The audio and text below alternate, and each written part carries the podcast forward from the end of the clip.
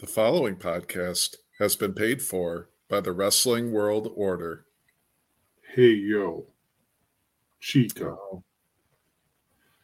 Welcome to episode 45 of the Wrestling World Order podcast. I'm Mike. And I'm Sean. And uh yeah, uh I mean yeah, if you didn't know where where, where I was going with that, um I mean the news broke uh like late on in the weekend and then uh yesterday evening. Uh unfortunately, uh we lost uh Scott Hall uh yesterday evening. Um he had some complications from his hip surgery that he was having and i uh, from what i saw and I, I mean this is just uh, and who knows if this was really the truth or what what whatever it was what i saw is that he had suffered three heart attacks Mm-hmm. and he was basically um as of like the first thing i saw monday morning he was on uh life support Yeah. at that point, and they were just waiting for family to arrive Yeah. uh, to to remove him from life support. So, yeah, yeah, uh, definitely some sad news. Uh, I mean, the dude uh, fought a hard fight, had a, uh, I mean, a hard life. Um, I mean, uh, did a lot of chemicals and uh, uh, kind of uh, along with all the uh, bo- uh, damage he inflicted on his body. Uh, it just, I think it kind of caught up with him based on what you know we've seen.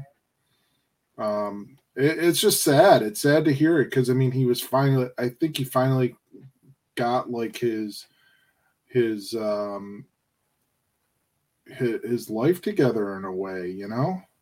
Yeah. I mean, he was in, uh, I mean, he he was involved with. Uh, if you had watched it on, uh, I'm not sure if it's still on Netflix. The uh, uh, was it called? The Resurrection of Jake the Snake Roberts.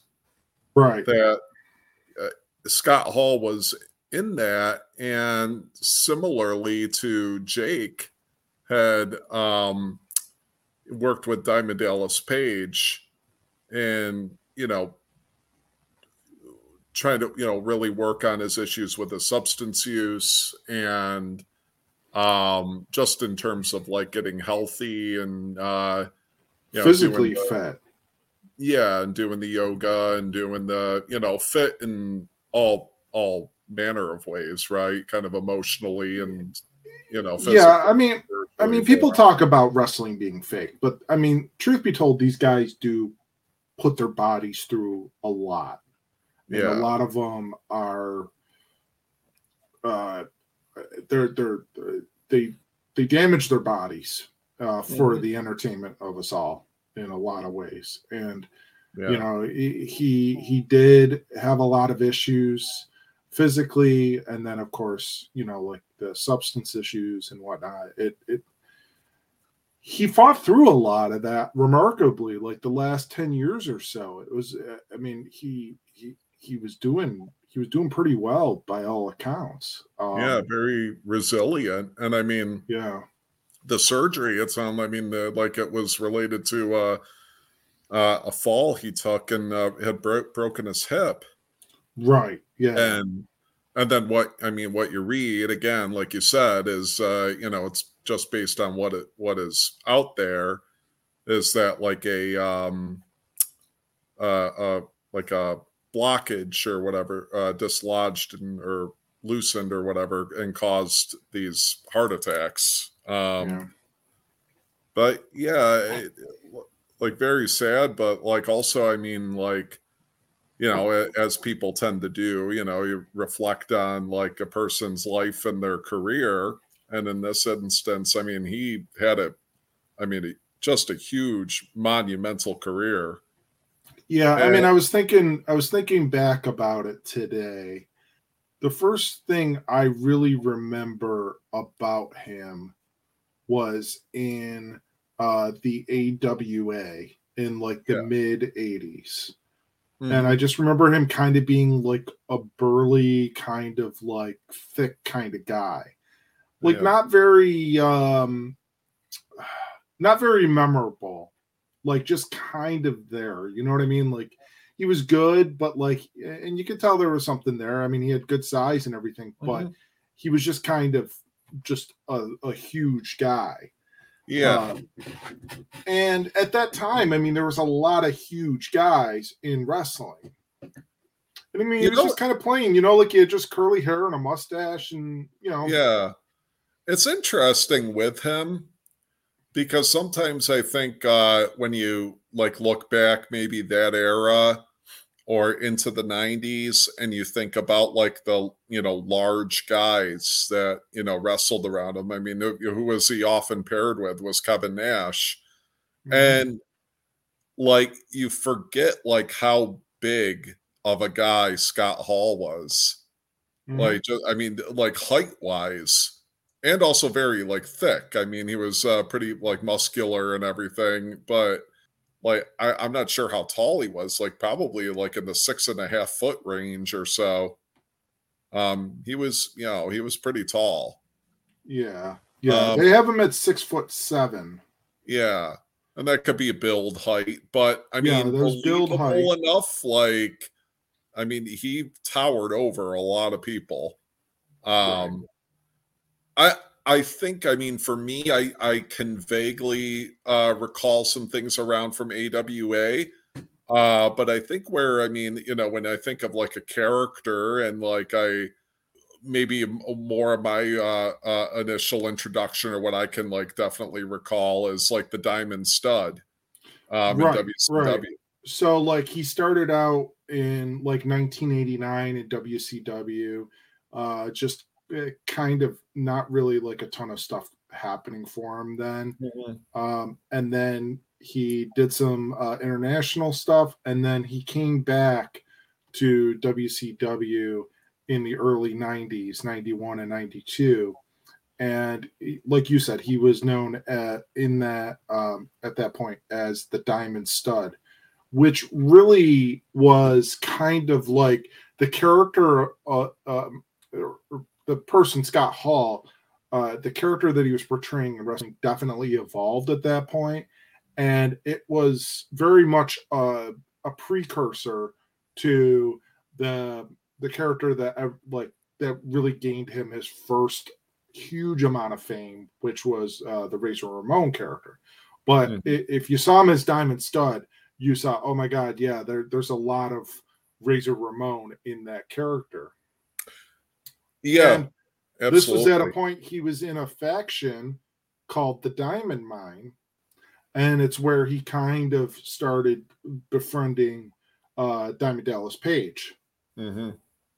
So I mean, their friendship goes back quite a ways as far as as that goes.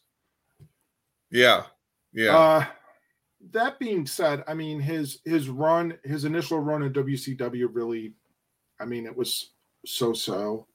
Mm-hmm. It, it, was okay. I mean, you knew of him. You, he he wasn't there for very long, and then he got the opportunity of a lifetime, which was uh, uh, around 92, 93 ish. Uh, was uh, becoming Razor Ramon in uh, in WWF. And obviously, a very much a Tony Montana uh, esque character from Scarface. Yeah. Yeah. But I mean, he sold it so very well and did oh, yeah. such a great job with it. And this was really like still in that era where they were doing a lot a lot more of those vignettes. Like they would introduce a new character, get you kind of hyped up. It would give you an idea of who is this person? Are they a heel? Are they a face? What's their character? Like everybody, a lot of maybe not everybody, but like everybody came in with some sort of character and it got you kind of hyped up for them. And yeah, I think it was ni- 92, I want to say, um, because he was in that, um, yeah, 92, because he was in that uh, Survivor Series match teaming with uh, Ric Flair against uh, Savage and Perfect. And that is definitely one. I'll mention some matches uh, in a bit um, that are you know worthwhile, you know, and good uh, Scott Hall matches to check out. Sure. Um, but yeah, I mean, they really, I mean, um, I think at that point, I strapped a rocket to the guy too. And I think, I mean, he had everything. He had that charisma. I, I, mean, they they they talked a lot about, and Vince, I, I remember on commentary, like to say how he oozed machismo, um, mm-hmm. and I, you know, it's he played that up so well, but it was part of this guy's natural charisma, and he he finally, I mean, he had locked into this character, and like you said, just sold it so well. Um, and it was something so memorable. And absolutely yeah. and i was kind of i was thinking about this earlier as we were going to talking about you know potting and we you know we chatted a little bit about well let's you know talk about scott hall. And i was kind of thinking earlier i think on my way to work actually and i was thinking about him and i said you know there's there's maybe a handful or, or more, you know, probably more than that, of guys um, or wrestlers or people involved in wrestling that people do impersonations of. Oh, yeah. I, I mean, uh, how I even started the episode out. Yeah. But not just voices either. Um, oh, the walk like the yes walk. Yes, yeah. I mean, I don't know. I don't even know how many times, like every once in a while at work, like not in front of anybody, mind you, but I'll like I'll be walking down a hallway and I'll do the walk. Uh, like your hands uh stretched, kind of stretched out, like you're yeah. sort of surfing. Yeah, like it. But yeah he is really i mean he is in that spot of like you think of people okay who do people impersonate? Like savage or hogan or austin or flair or you know i mean we've even said it like uh you know like paul bearer um you know and people impersonate the voice. And razor, razor ramon scott hall is right right up there. Mm-hmm. um oh absolutely. Yeah. with that um, and even like when he broke away from that real, real thick, like you know, Razor Ramon accent that he had when he, especially when he first came into WWF. Um, like the the Hey Yo uh stuff from like uh from WCW and doing mm-hmm. the survey and everything um with the NWO. Um, yeah, people definitely they impersonate that. Um, and that that's something he was very much known for. And I I had watched uh, Raw from uh, last night. Um, I know you know I mean Kevin Owens uh, did like a, a hey yo at the start of his promo. Um, right. so it, yeah, it it just goes to show. I mean, how much the guy like um had a, a like a lasting uh, memory, just even based on character alone. Yeah, absolutely. And it's funny. I mean, we had not really had a conversation about about that about you know the imitating imitating his his uh vocal mannerisms and uh the movements and stuff like that and it was something i was actually going to bring up and we we hadn't talked about that but it's so funny that both of us kind of had that in our mind about uh, about that particular thing. And it, it's it's interesting you know because uh, one of the things that that was always kind of said about him and about his um his mind for the business is that he was probably considered one of the most creative people out there. Like, yeah, and he had such great ideas and a great mind for the business. And um, I, I was kind of like when we are kind of doing like a little bit of a biograph biographical type thing there, and it, it mentioned that like Vince McMahon and Pat Patterson were like hugely impressed with the ideas that he came up with the Tony Montana thing and mm-hmm and everything that encomp that he had, all the ideas he had for the voice and the sayings and stuff like that. That well, a lot of it too, like WCW. I know that he was pretty big in terms of like uh, the the Crow character for Sting.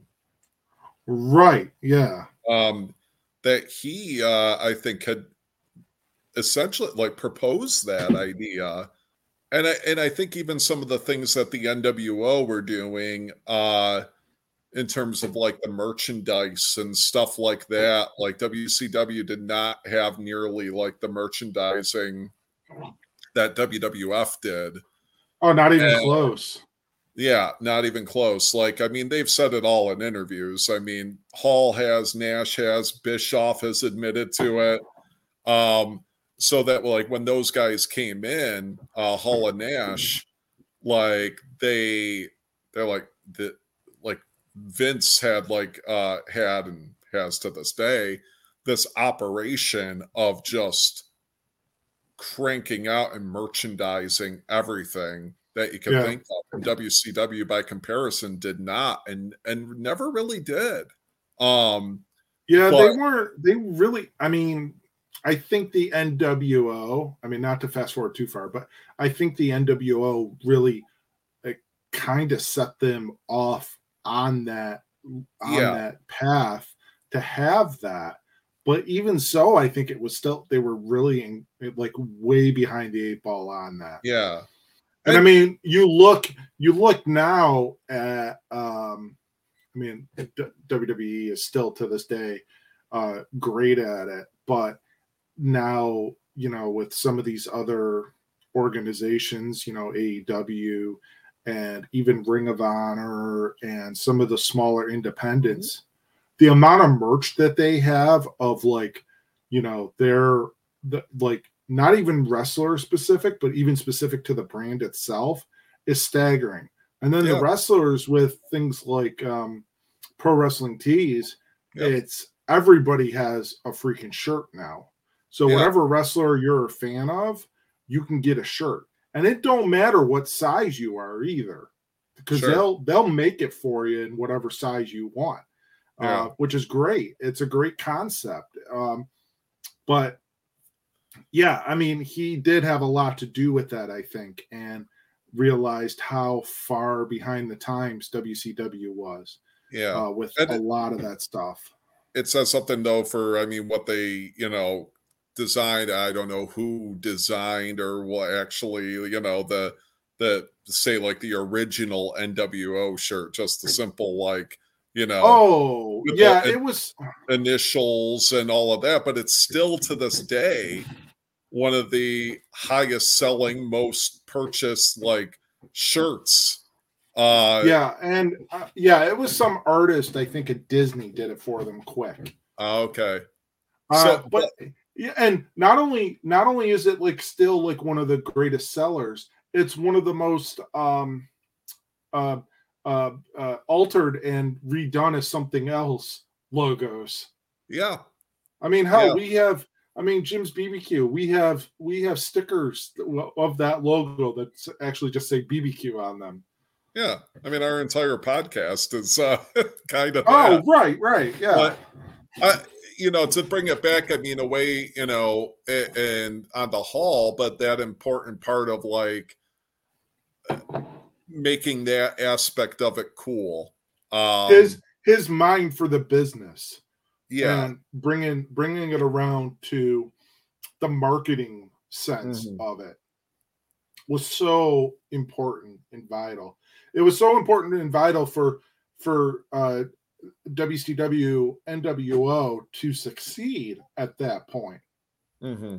Because if they didn't have all of that, all of those big contracts and all of that stuff wouldn't have meant dick because they wouldn't have been able to, well, for the time being that they did, actually afford that and pay for those guys for the couple, the few years that they did because they were making so much money on all of that stuff. I mean, uh, the shirts and all of that stuff.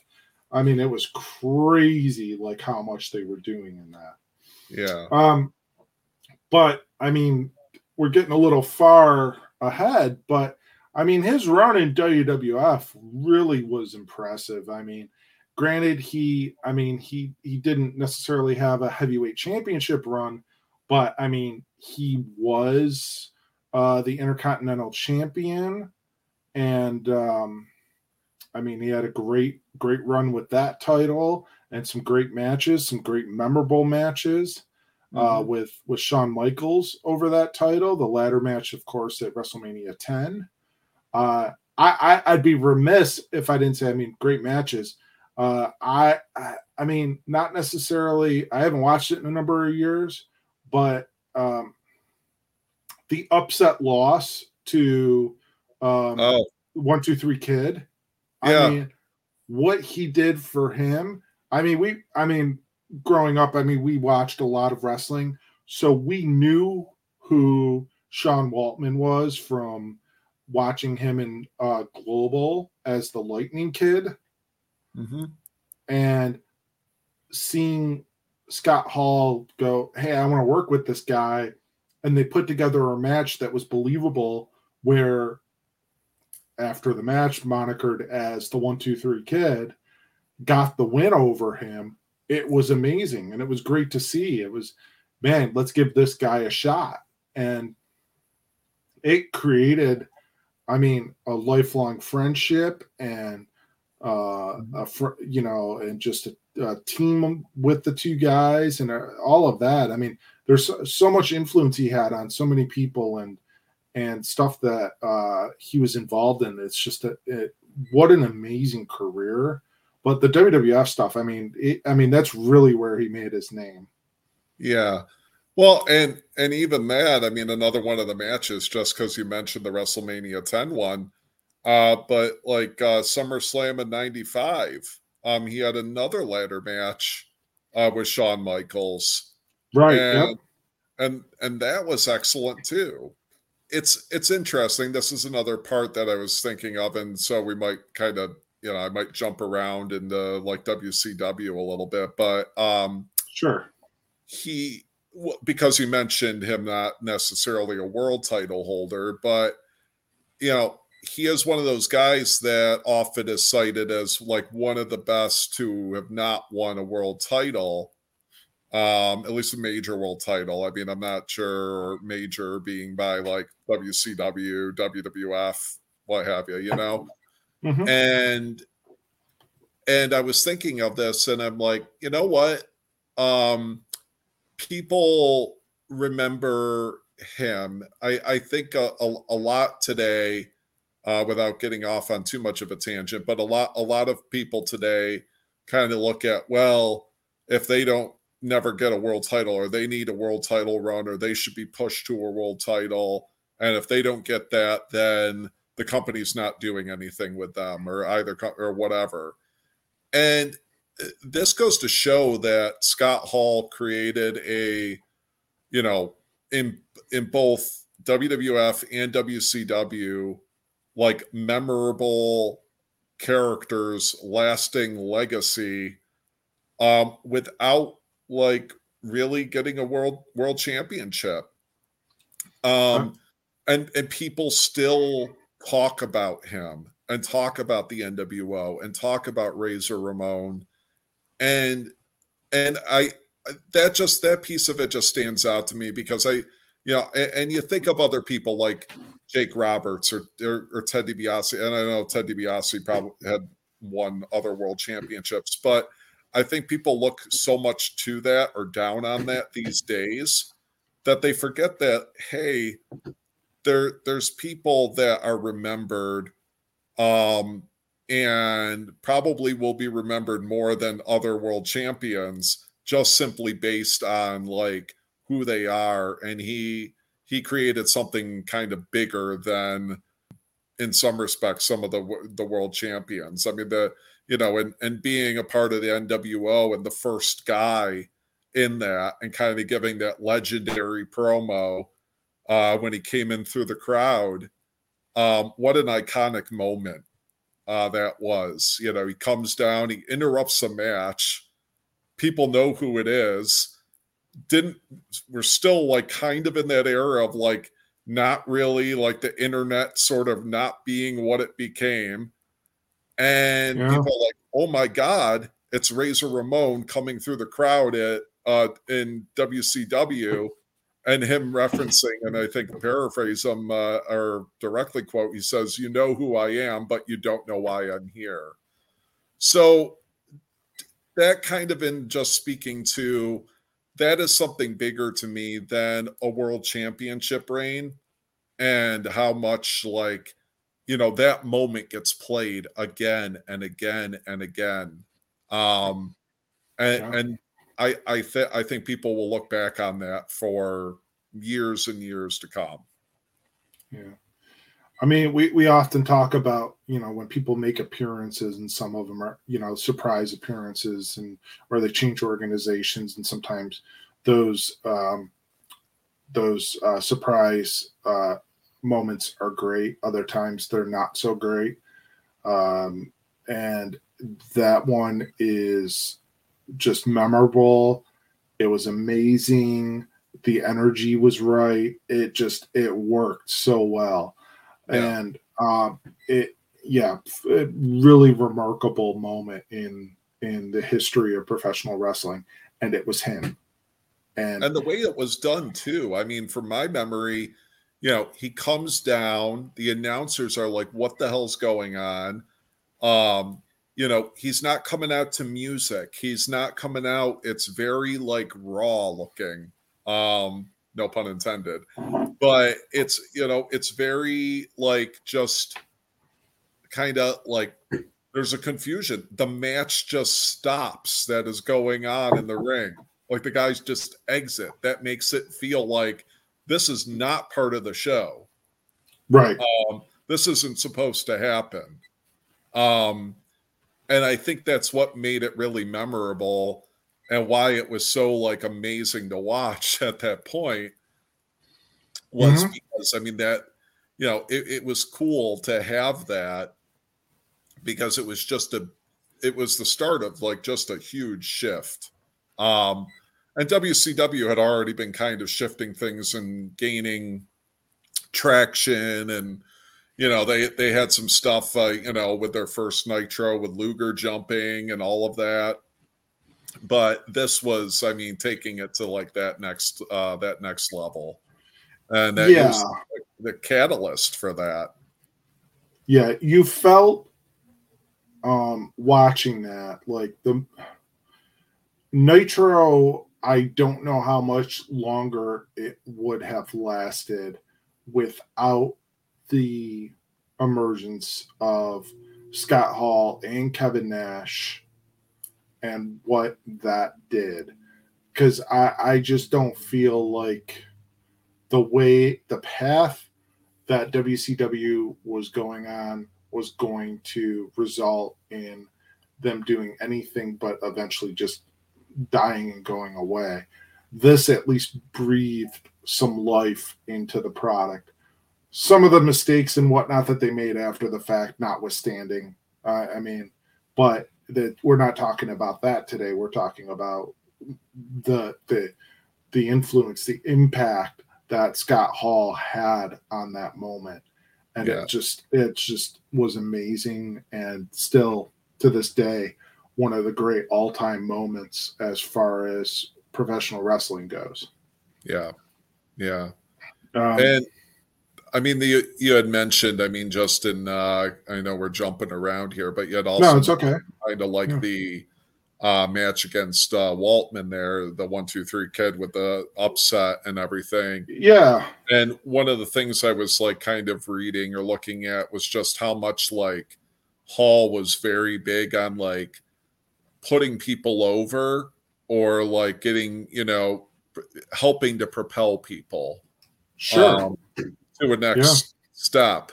Um, one of the stories I read was about at a point where Hall made an appearance in ECW, and um, I forget who it was that he wrestled, but like there was conversation with him about, well, you're the big star coming in, um, you know, you should win, but that Hall disagreed with that, and he's like, I'm just here for fun like this guy here is uh and I wish I remember who it was. He's like this guy here is here every night. Um he's like I I you know, he should win. Um and basically he wound up putting this guy other guy over. Um yeah, and that that was something I think that persisted throughout his career. Like I, I was reading something. Um, there's a there's a fed like up in the Midwest called AIW, and they had brought him in for a weekend, and I think they maybe did like two or three shows on the on the run, and he rode around with a few of the guys the entire weekend, and he paid for all of the gas, Hmm. the entire trip all of the meals for the entire trip and just you know that way those guys were reaping the benefits of everything that they they earned that weekend with him you know that you know they they they took home all of their money basically that they Yeah. earned from the shows Yeah. Well, and thinking, I mean, back in like really like, I mean, the thick of his career with WCW and putting people over over how much, um, you know, with DDP.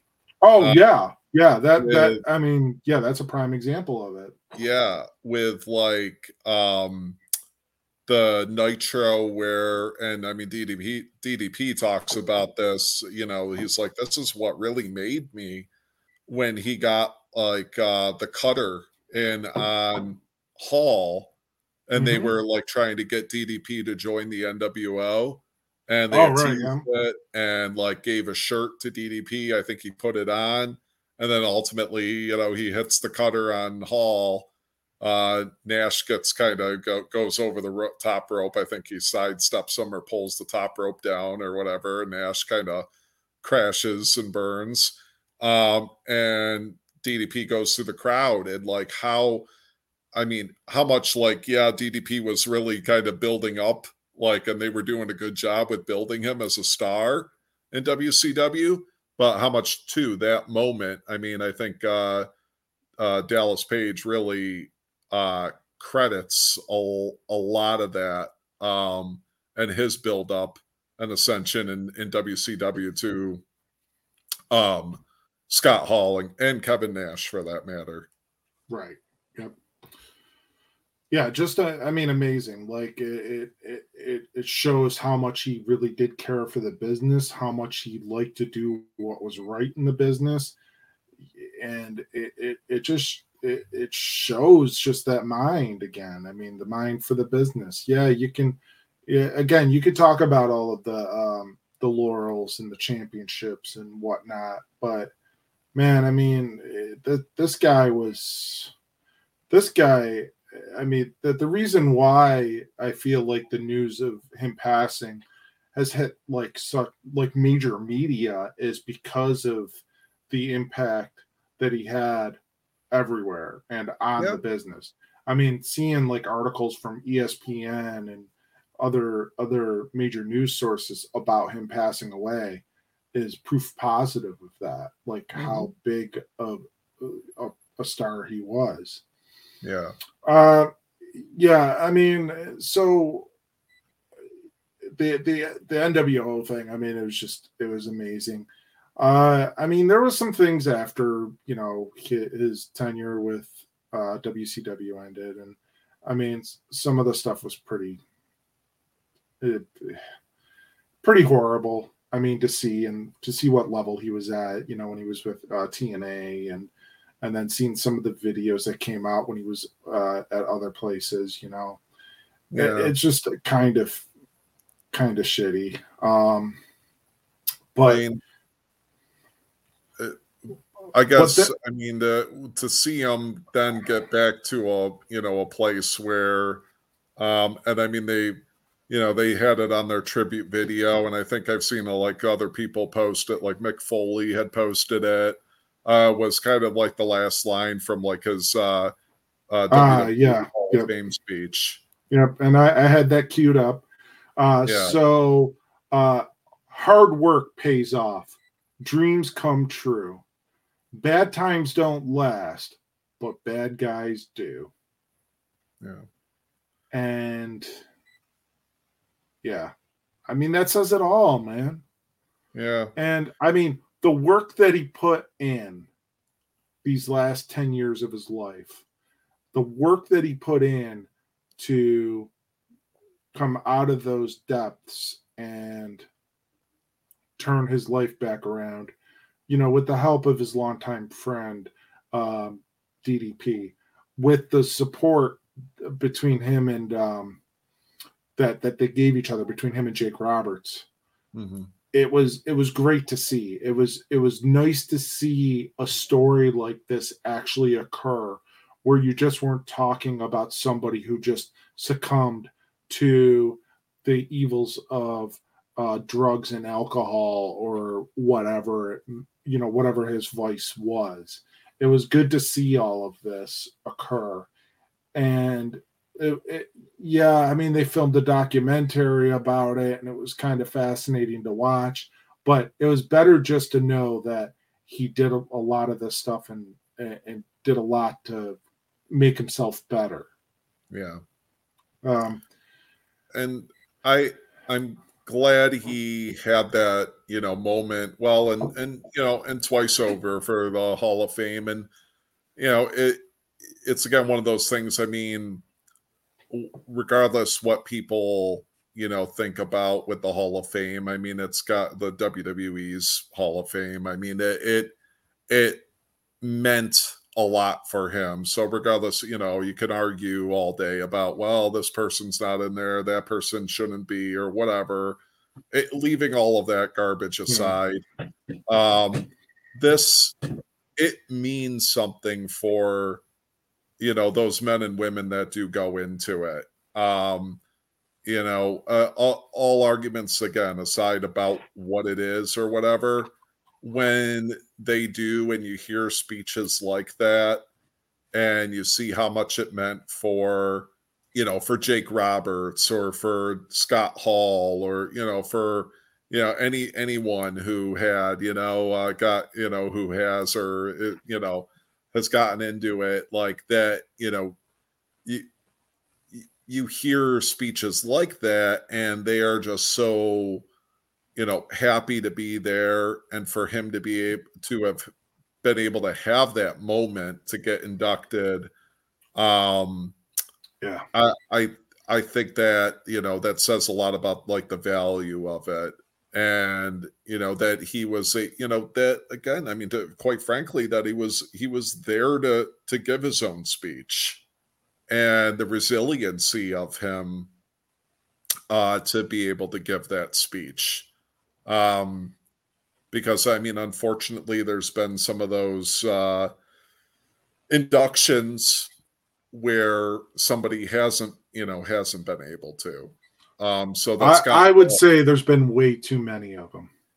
Absolutely. I mean, we've seen some in recent years, you know, whether it's been Davy Boy Smith or Ravishing Rick Rude or or Curt Hennig um, or uh, the one coming up, uh, Vader, or for Vader, um, and for various different reasons, right? I mean, uh, eh, the you know, but the that Scott Hall had that ability to be inducted, you know, himself or as Razor Ramon, and then again with the NWO. Um, I you know, I think that's that's a, a wonderful thing, and a you know, in spite of uh, stuff that was going on for him in like the you know 2000s um you know that he was able to come out of that and um you know over the last 10 years or whatever it's been uh to you know be living like a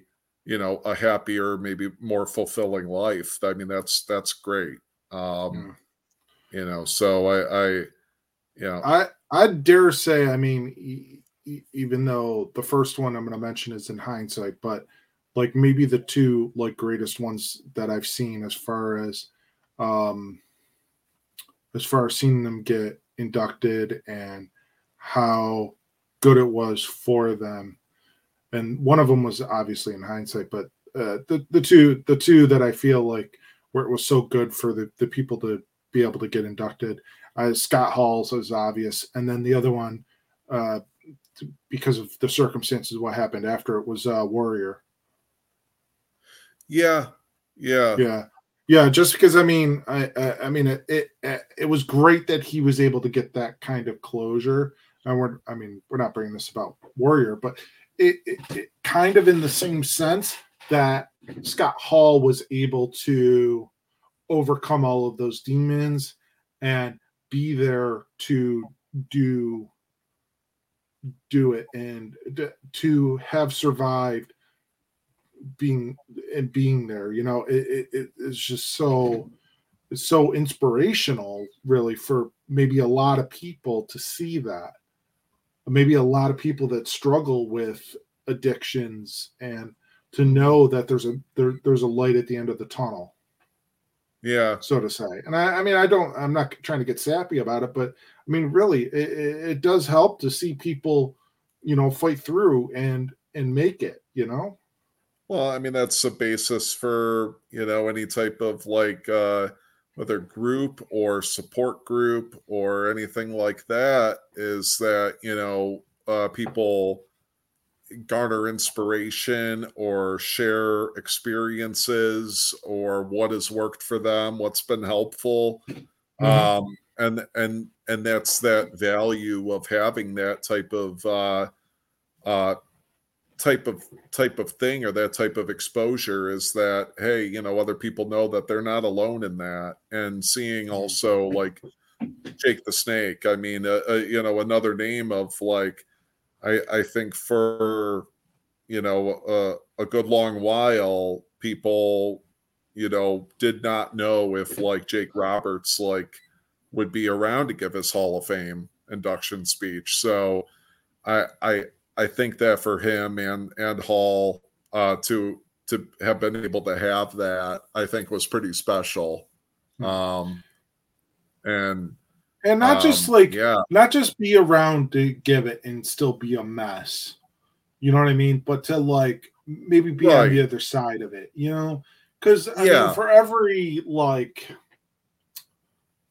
for every person that maybe maybe was there to give it and then still like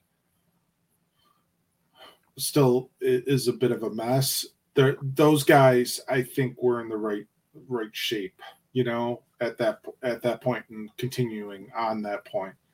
Um, yeah, yeah. So so yeah, it, it it was very very cool to see and everything. Um, yeah, but but kind of to um, kind of to get to a thing where I feel the best thing that we can do is talk about uh, good, great memories of of him. And you mentioned this earlier that you had like a list of matches, uh, memorable yeah. matches of his. So why don't we go through those? Yeah. It was actually an article, and I I agreed with several of these. I was like, oh, you know, the this is uh, know, this is a great uh listing here of just uh, memorable um, Scott Hall matches. Um, so uh, the first on the list was one I mentioned: the Razor Ramon and Ric Flair versus Mister Perfect and Randy Savage from uh, Survivor Series of '92.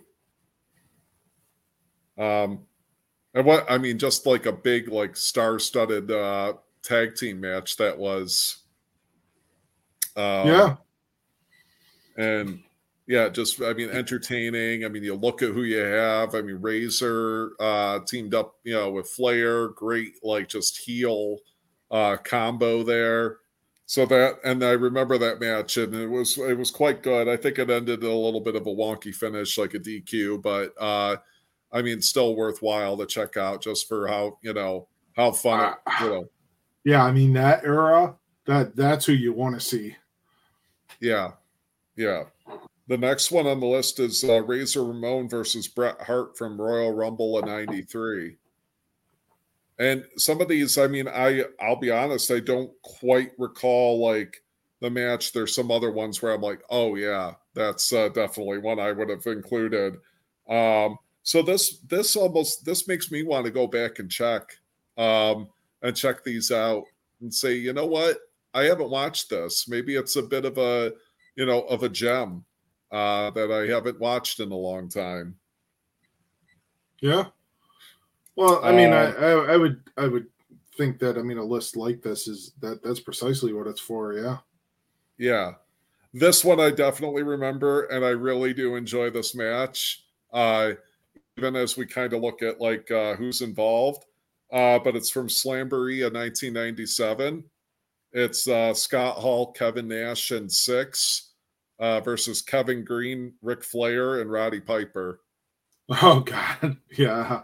And I Ugh. just remember I really enjoy this match. It is just like for me, it's a lot of fun. It is um it's one of those because in the thick of like the and not to get negative, but like in the thick of the NWO storyline, where I was like, you know, I, I I liked a lot of the guys sort of on the WCW quote unquote side of things that I wanted to see like some comeuppance. You know, I wanted Sure. to see like, you know, Flair get a win or Piper or somebody from WCW get a win because the NWO had been running roughshod by this point over WCW for I don't know the all, the better part of a year. Um, so And even when the, even at points when they did get wins, um, the wins were like taken away from them. Like uh, case in point, like the Steiner brothers beating Hall and Nash. Yeah. Well, I mean, even then, like this was a win for Flair, uh, Kevin Greene, and and Piper. But the very next night, it was like the Flair just got wiped out by like Hall, Nash, and Syxx. Yeah. Uh, but uh, again, looking looking at that, leaving the you know story or whatever wound up happening or didn't happen or what have you, the match on its own, I really enjoy. Um, I remember that one. It, it, it's entertaining. I agree with the list. I think I think that's one. Here's one that I'm guessing ni- neither of us have seen from 1988. Uh, a New Japan uh, Pro Wrestling Cup Series. It's Bob Orton, Dick Murdoch, and Scott Hall uh, versus Antonio Inoki, uh, Riki Sh- Choshu, and Kentaro Hoshino. Uh, I have not seen that one. No. So again, But- maybe you know, So yeah, it, that that uh, New Japan match definitely one to check out. This is a good list because I mean, the, the, these aren't necessarily the matches that people would think of. You know, yeah. in some cases. Um, here's another gem to check out, and having Peacock allows for this uh, to be able to go back. Is uh, Razor Ramon versus Rick Martel uh, from September 27th of '93 on Monday Night Raw. Ooh, and uh, I mean, if if if you recall our Royal Rumble series that we did, we're both fans of Martel. Yeah, I mean, just Um, how much like of a, a clinic um, yeah, he he can put on, um, and I think uh, you know working together well, and I could see it being like their styles meshing really well yeah. with one another. So um, that again, that might just be one I I go back and I check out. You know, just hey, out of curiosity, go back and check this. Uh, this one I enjoy again, like um, right early, early on with the NWO, uh, still of you know fresh, sort of in its infant, infancy of an angle, uh, but Fall Brawl of '96. Okay. Uh, so Hogan, Hall, Nash, and uh, the fake Sting uh, versus Arn Anderson, Lex Luger, Ric Flair, and uh, and Sting. in War Games. Yes.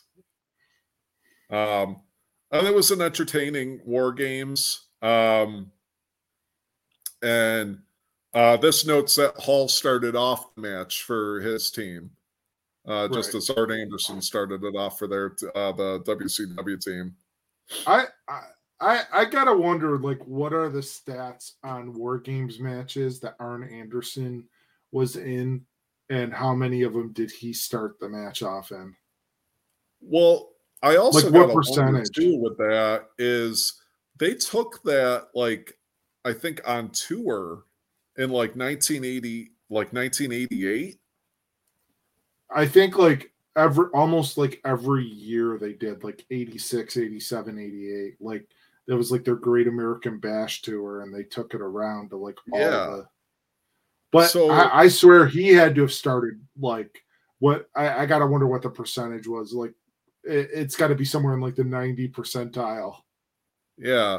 Well, I remember like Dusty's speech. He talked about like, you know, every like war games, uh, like him and Arn starting, um, you know, starting off the uh, war games match. And yeah, that they took this thing out on tour, their uh, Great American Bash tour. How, who knows how many towns or you know they hit on this thing. Mhm. Um, but yeah, pretty ridiculous.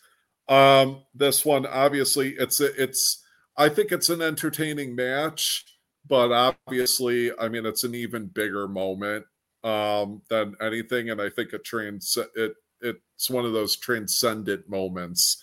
Um, is from Bash at the Beach 1996. We got uh Scott Hall, Kevin Nash, uh, and Hulk Hogan uh, versus Lex Luger, Sting, and Randy Savage. Yeah, I kind of figured that that was going to make a um, appearance on this list, and yeah, it, it's just because I mean the moment that it was not trying to diminish it, but the moment that it was far transcends the match itself. The match itself was so so, but like Yeah. the moment makes for a, one of those all time memorable moments in wrestling. It doesn't necessarily have to be you know a five star match you know dave meltzer but it, it can it can be a five star moment Oh, sure. And I think, I mean, it absolutely was. And it's one of those, again, how how often have I watched or rewatched that moment versus how often have I watched uh, you know, maybe some of like the matches that are classified as quote unquote five stars, you know, and some, you know, it, it, it just goes to show, I think, how much wrestling is based around like, yes, re- the wrestling, the in-ring content that is important. It's not saying that it's it's not, but how much are we like talking about like moments like this? And yes, there was a match, but people will go back and rewatch that again and again and again because of how huge it was. Um, sure yeah. this one is interesting, and this one uh, uh, would be uh, kind of fun to go back and try to find, um, because I don't think it's on like uh, on Peacock, um, but it's from October 30th of 1994 on Action Zone. It is Diesel and Shawn Michaels versus Razor Ramon and the One Two Three Kid. Hmm. yeah i don't i don't know it, it could be there And then, yeah, so I mean, uh, the ones that were like, huh, don't recall it, haven't seen it again, just kind of would be interesting to us to go back. And then the top two we've already mentioned. Um, it's Razor Ramon versus Shawn Michaels from SummerSlam in '95, and and then the first, the top one is uh, Razor Ramon versus Shawn Michaels from uh, WrestleMania 10 right. Um, and how much I mean is that like again clips are still played from that ladder match. Um and I remember liking yeah just as much the SummerSlam one you know even as much as the uh, one from Mania 10 um because I think there was a slightly different dynamic with it too like I think both uh with SummerSlam it was both uh Shawn and Razor were uh uh face uh, in that match. It was a little bit different than uh, Michaels was a heel at the time Right. of the one at Mania 10. Yeah. Um, but both really good. So some fun kind of hidden gems to check out. Um, and then some old favorites uh, uh, to go back and take a look at. Um, well, I mean, uh, needless to say, I mean, his memory will live on for a very long time, and uh, the memories of all of these great moments and matches and things will live on for forever, forever. Um, and uh, yeah, it's funny, yeah. like even like down to like moves. I mean, like uh, I was just thinking of, um, yeah, obviously like the the Razor's Edge or the Outsider's Edge, but mm-hmm. even as much as something like when I see them uh, see somebody do like a fall away slam. Oh yeah, um, and you know, thinking of that, like how good he was, and re- you remember Razor doing like the fall away slam and then kind of sitting up and like dusting his hands off? Like that you can remember like that visual yeah. of of him doing that. Like it it just goes to show like how ingrained like stuff like that can be uh from wrestling like so like something as simple as that just sticks out um in, in my mind uh yeah. from from something that he did so and, yeah, I mean, even, even like the toothpick, nobody will ever do a toothpick again and as a gimmick. Oh yeah, no, no. Nobody, nobody will touch it. I mean, how can they? It, yeah, it, yeah. I mean, and uh, yeah, it's just uh, he he got so many th- so many ideas and so many just things that were like I don't want to use over because I, I, feel like that's just like too much wrestling jargon. Um, he just eh, he had such a great mind for building that character and building those mannerisms and uh, just little intricacies and things like that. Like we mentioned the, uh, you know, like I mentioned just now, the toothpick or the walk. Yeah. And oh, the other thing, the um, when he would uh, uh, kind of like mock somebody and he would do the fingers going, you yeah. know, and, or like the the arms extended for the razor's edge yeah. like you know yeah like to a t or when mm-hmm. he does like the thumbs up like kind of like uh, pointing at himself and uh um the other thing i was thinking too so oh, I mean, the, along these yeah yeah. Uh the mannerisms. And i mean i know it's an audio podcast but i was like doing like the fast like like fist pumping thing like he does to his chest. Yeah. Um, um, the the other lasting thing I thought of was, and this was early on, more in his heel gimmick as Razor, uh, and I think he even did it as a face too, uh, but where he would take off like the gold chains and he'd hand them to the ringside attendant, and he'd tell them, if something happens to these, something's going to happen to you. It's just like memorable stuff like that. So, uh, sure. yeah again, I mean, here are things that have nothing really to do with in ring or being a, a quote unquote work rate person or um or or anything about the in-ring product or whatever but here are things that are we're listing off we're rattling off a half dozen things that scott hall slash razor ramon did that are memorable that people impersonate um, to this day. Um, and I th- I think that's great, and that speaks to me what a lot of pro wrestling is. And again, speaking to how much this guy had his finger on the pulse of and was so ingenious with what he what he did. Um, you know, what what he developed for his character, his persona. Yeah, yeah, yeah. It, it, it's remarkable. It really is. Um, and I mean, it, he wasn't really active per se, but I mean, he'll he'll definitely missed and it be missed, and it's it's sad to hear, you know, because mm-hmm. I mean, like all the stuff we said about him, you know, really turning stuff around and you know being better. Yeah, um, but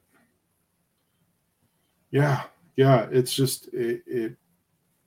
You know, he's just one of those guys that you know. It, it, it, it, at least, at least he outlived his critics. You know what I mean? Like, yeah, he lived. He lived a lot longer than they thought he was going to. Because a lot of people are like, Mhm. "Oh, this guy is." They they pretty much had a death clock on this guy yeah, and and it, it- it's so great to see that he was able to maybe maybe atone for some of his mistakes and you know be better yeah, and get better it, it's really it's really cool to see uh yeah yeah. And again, I mean, the outpour of uh, you know cross generational too, um, Mhm. of like of, from wrestlers and people involved with wrestling. oh Um, yeah yeah because i mean i mean uh I- all, all the stuff that he did i mean the characters and promos and all of that stuff if if you can't as a pro wrestler if you can't learn from what this guy did then what are you doing mhm. If you can't learn how to develop a character and how to develop um, uh, mannerisms and things to not only speak to the people that are in the front row but also to speak to the people in the back row then where are you? What what are you doing? Yep. Yeah, uh and i mean he was a master at it yeah, he, I mean, he really was, and I mean, the influence is there, man. I, as far as influencing people after him,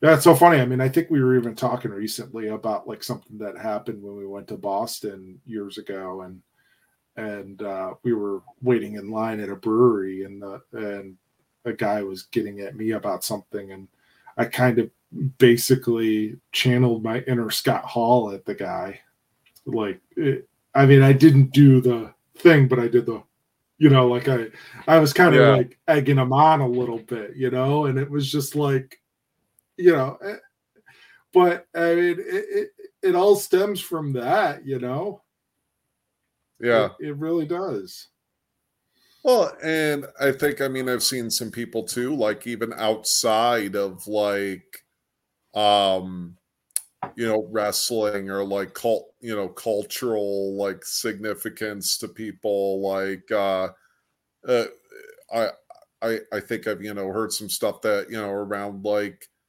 like the the NWO like the Wolfpack music and kind of like some of the things that they did with like uh like different like you know cultural hip hop like you know kind of involving like some of that uh you know into their um you know into their character and i think it was very modern you know modern day up to the day you know uh in, into the 90s it was uh it it, it was fresh and it was over and i know using that term right?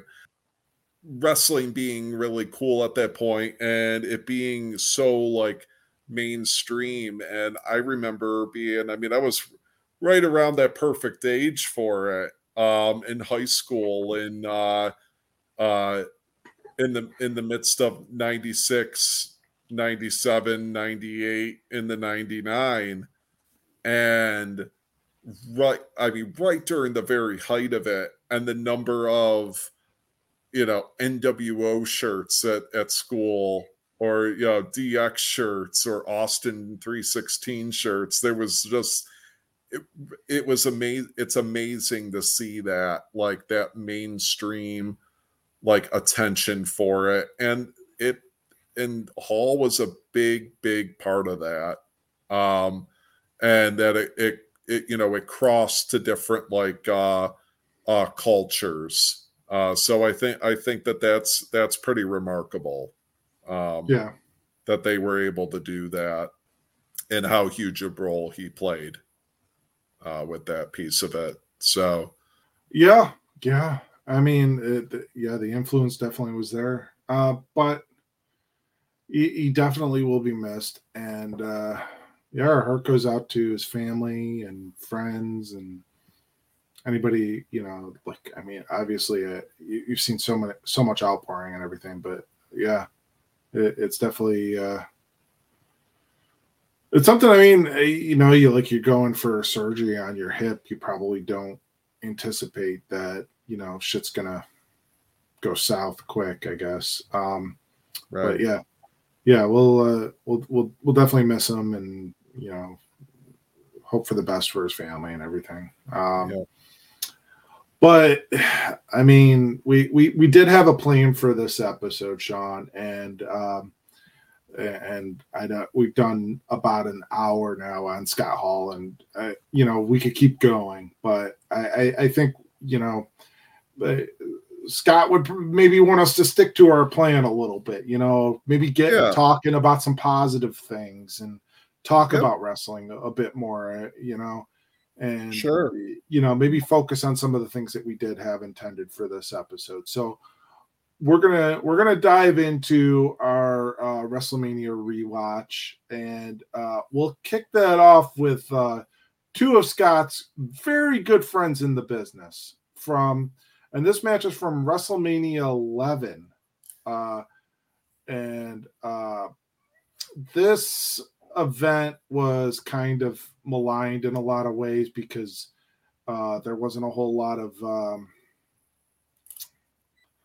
there wasn't a lot a whole lot of good I think that came out of this uh, this event because it was being evented by Lawrence Taylor and Bam Bam Bigelow, which we, yeah. I know we talked about that last year, but we're going to talk about like the real main event for this event. I feel, which was uh, Diesel versus Shawn Michaels uh, yeah. for the uh, WWF Championship.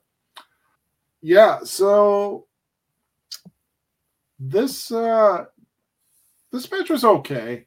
Uh, there, there's some notes that I have. Uh, just uh, they, they both uh, Diesel and Shawn Michaels came out with um, celebrity uh, valets, if you will. Mm-hmm. Uh, Shawn Michaels came out and he had Jenny McCarthy on his arm. Yeah, this was right during the height of the popularity of MTV, so that kind of fit well. And yeah. then uh, Diesel conversely had Pamela Anderson on his arm. And this was right during the height of the popularity of Baywatch. So, I mean, this kind of this is kind of a little bit of an odd WrestleMania, I feel, in that I felt like the event was incredibly celebrity driven. Yeah, I, I would like agree. they had they had so many celebrities at this thing. Uh Nicholas Turturro and uh Jonathan JTT. Taylor Thomas and Salt-N-Pepa and all of the football players that came out with um with Lawrence Taylor and it yeah. was just like and then these ladies no I mean no comment on these ladies they're you know they're I mean let's face it they were eye candy for the event right sure. but no I mean no comment on them being bad or anything like that it was just it was just like that they were trying something, you know, as far as you know, bringing in a lot of celebrities maybe to draw an uh, audience. Yeah, yeah, like mainstream um, attention. I mean, it. I I think with where WWF was at at that point, um, in terms of its popularity, it had been somewhat waning.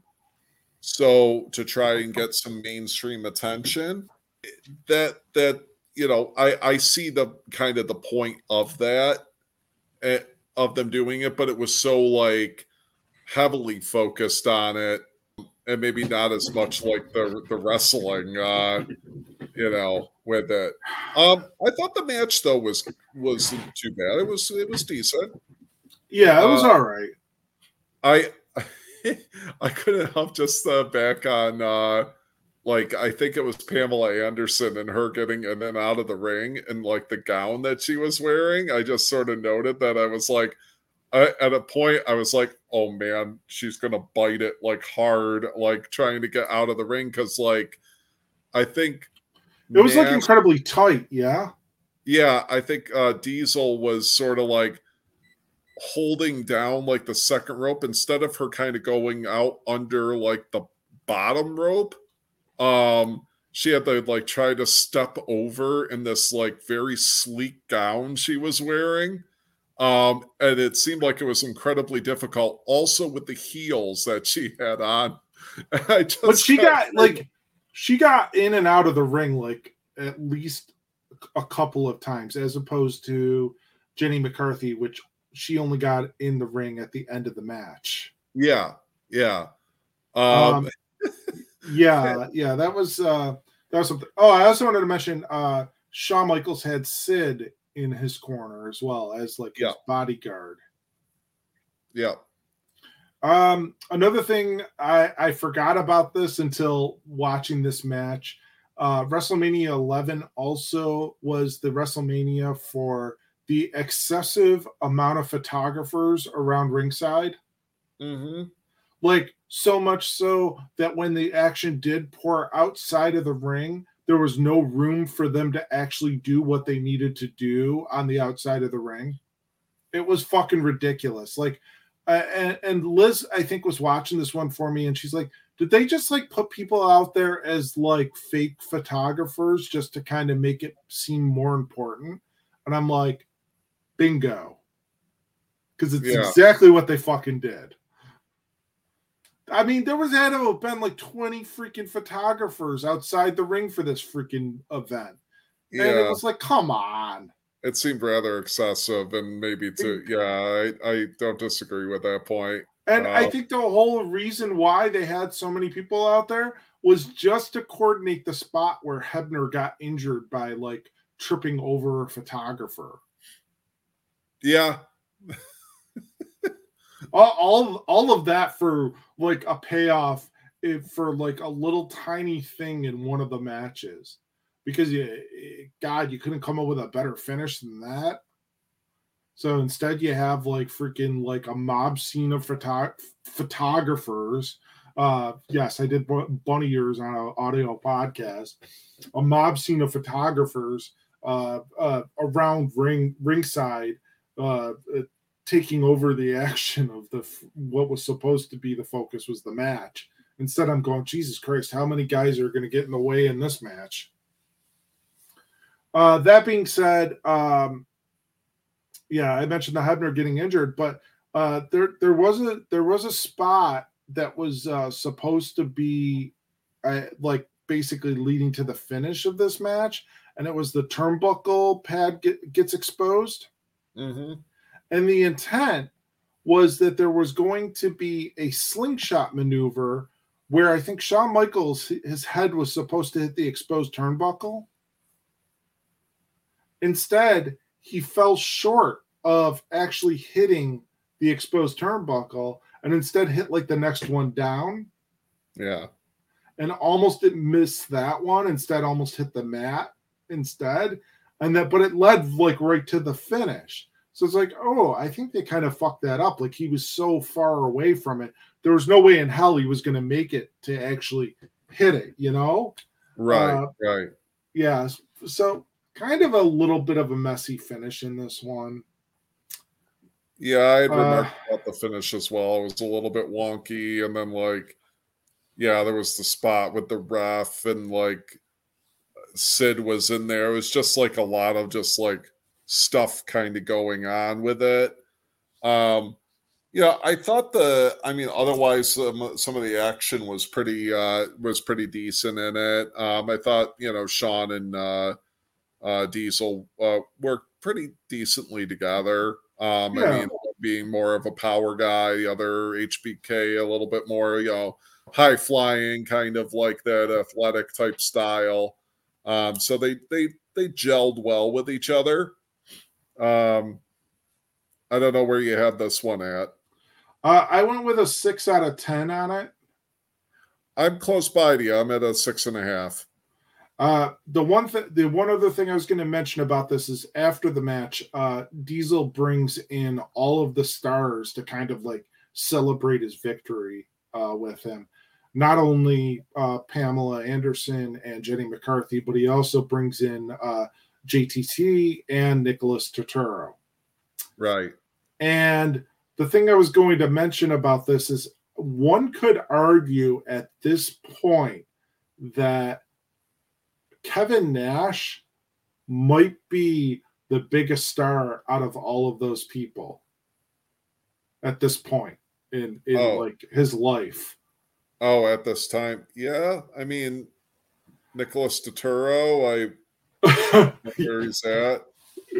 I mean, the only, I mean, McCarthy and Anderson still are somewhat known, but yeah. Kevin Nash has been in like a ton of movies and stuff. I mean, yeah, McCarthy's on that uh that uh Masked Singer show, I think. Yeah.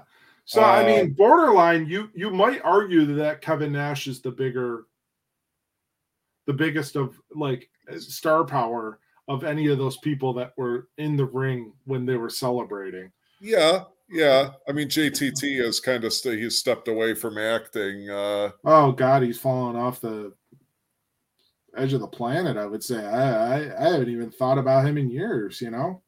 Yeah, we think about JTT every time we watch Lion King. Yeah. Or uh, reruns of Home Improvement. But. Oh, that was pretty good.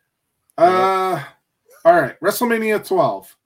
Um, so I mean, the match everybody talks about for WrestleMania 12 obviously is the Iron Man match, and that was the main event. So we couldn't do that one. So we picked out like one of the more other infamous matches of this event, which was well a match in name only. It was Rowdy Roddy Piper versus Goldust in the um, in the backlot brawl.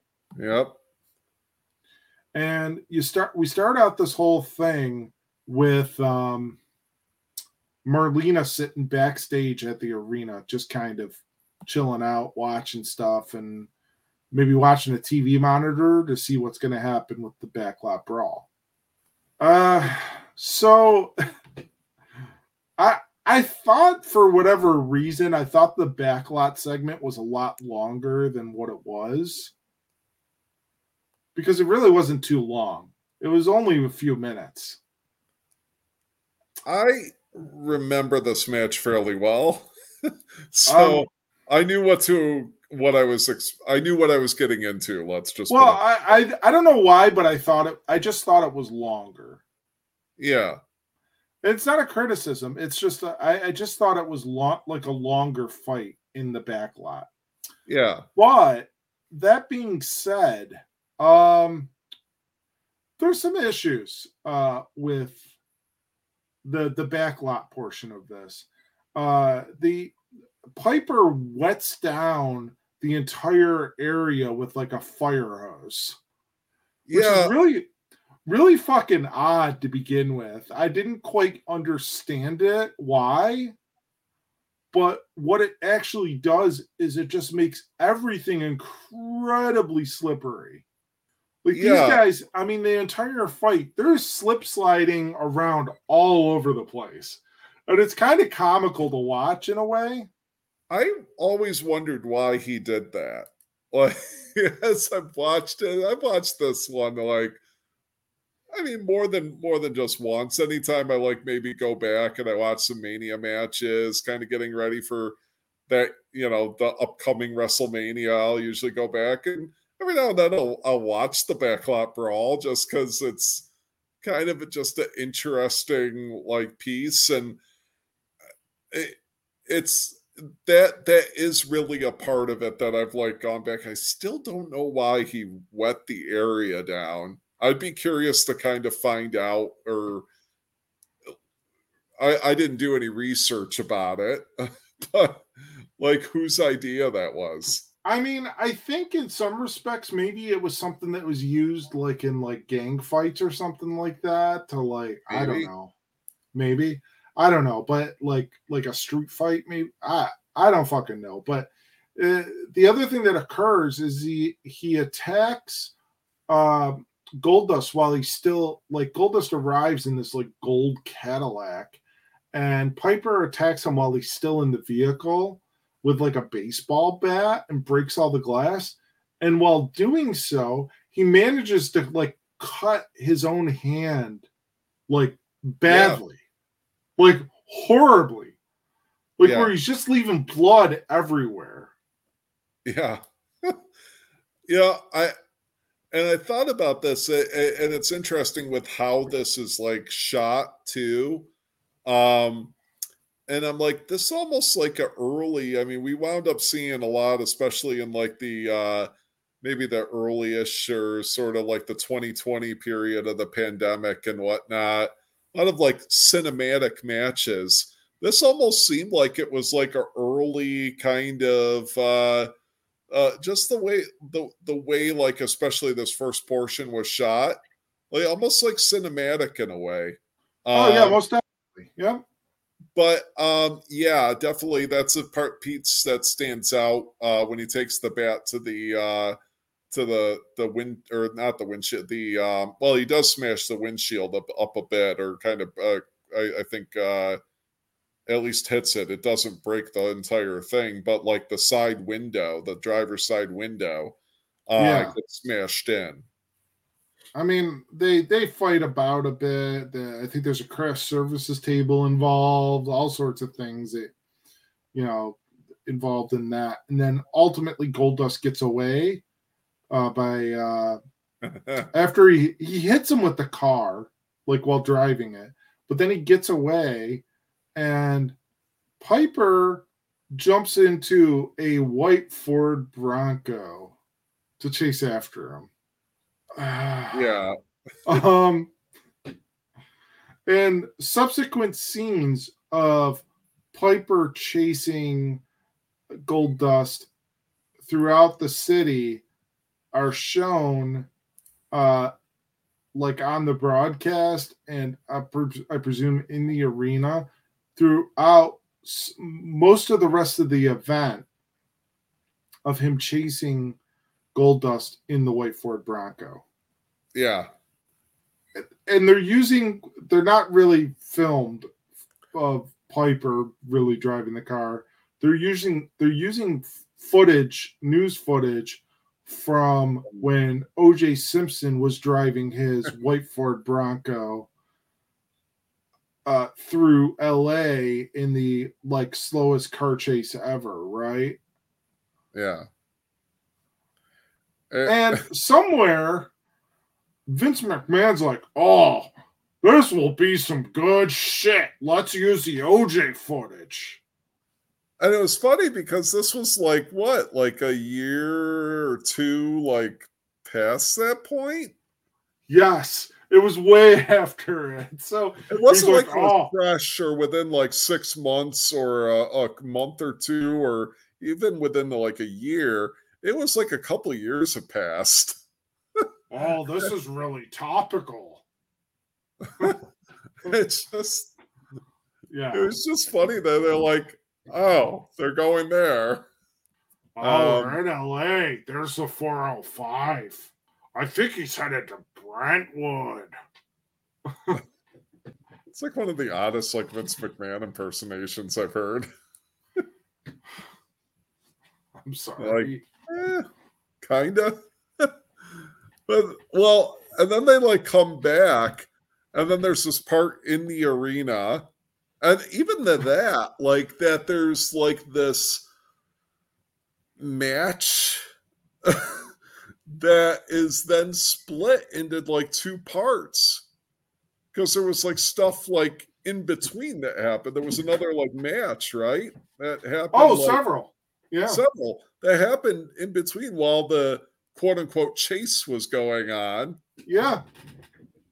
And then they come back and it's like, oh, they're back. The the the you know the the white Bronco and everything. They're they're back in the arena, and then they come out to the ring,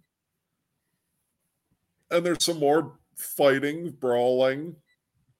No referee, mind you. Nothing. There's like nothing necessarily going on with referee wise. Um, I think a, a point what like Goldust kissed Piper, or right?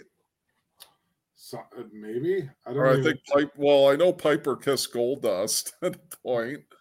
Um, and then like at a at like basically what denoted the end of the match was uh Piper stripped Goldust down uh to like a um like what do you call that? lingerie. I mean, lingerie basically like i was trying to think of like specifically what it was but like um yeah it essentially the women's lingerie so and that ended it Goldust takes off running from the ring, and Piper is kind of celebrating uh, his victory.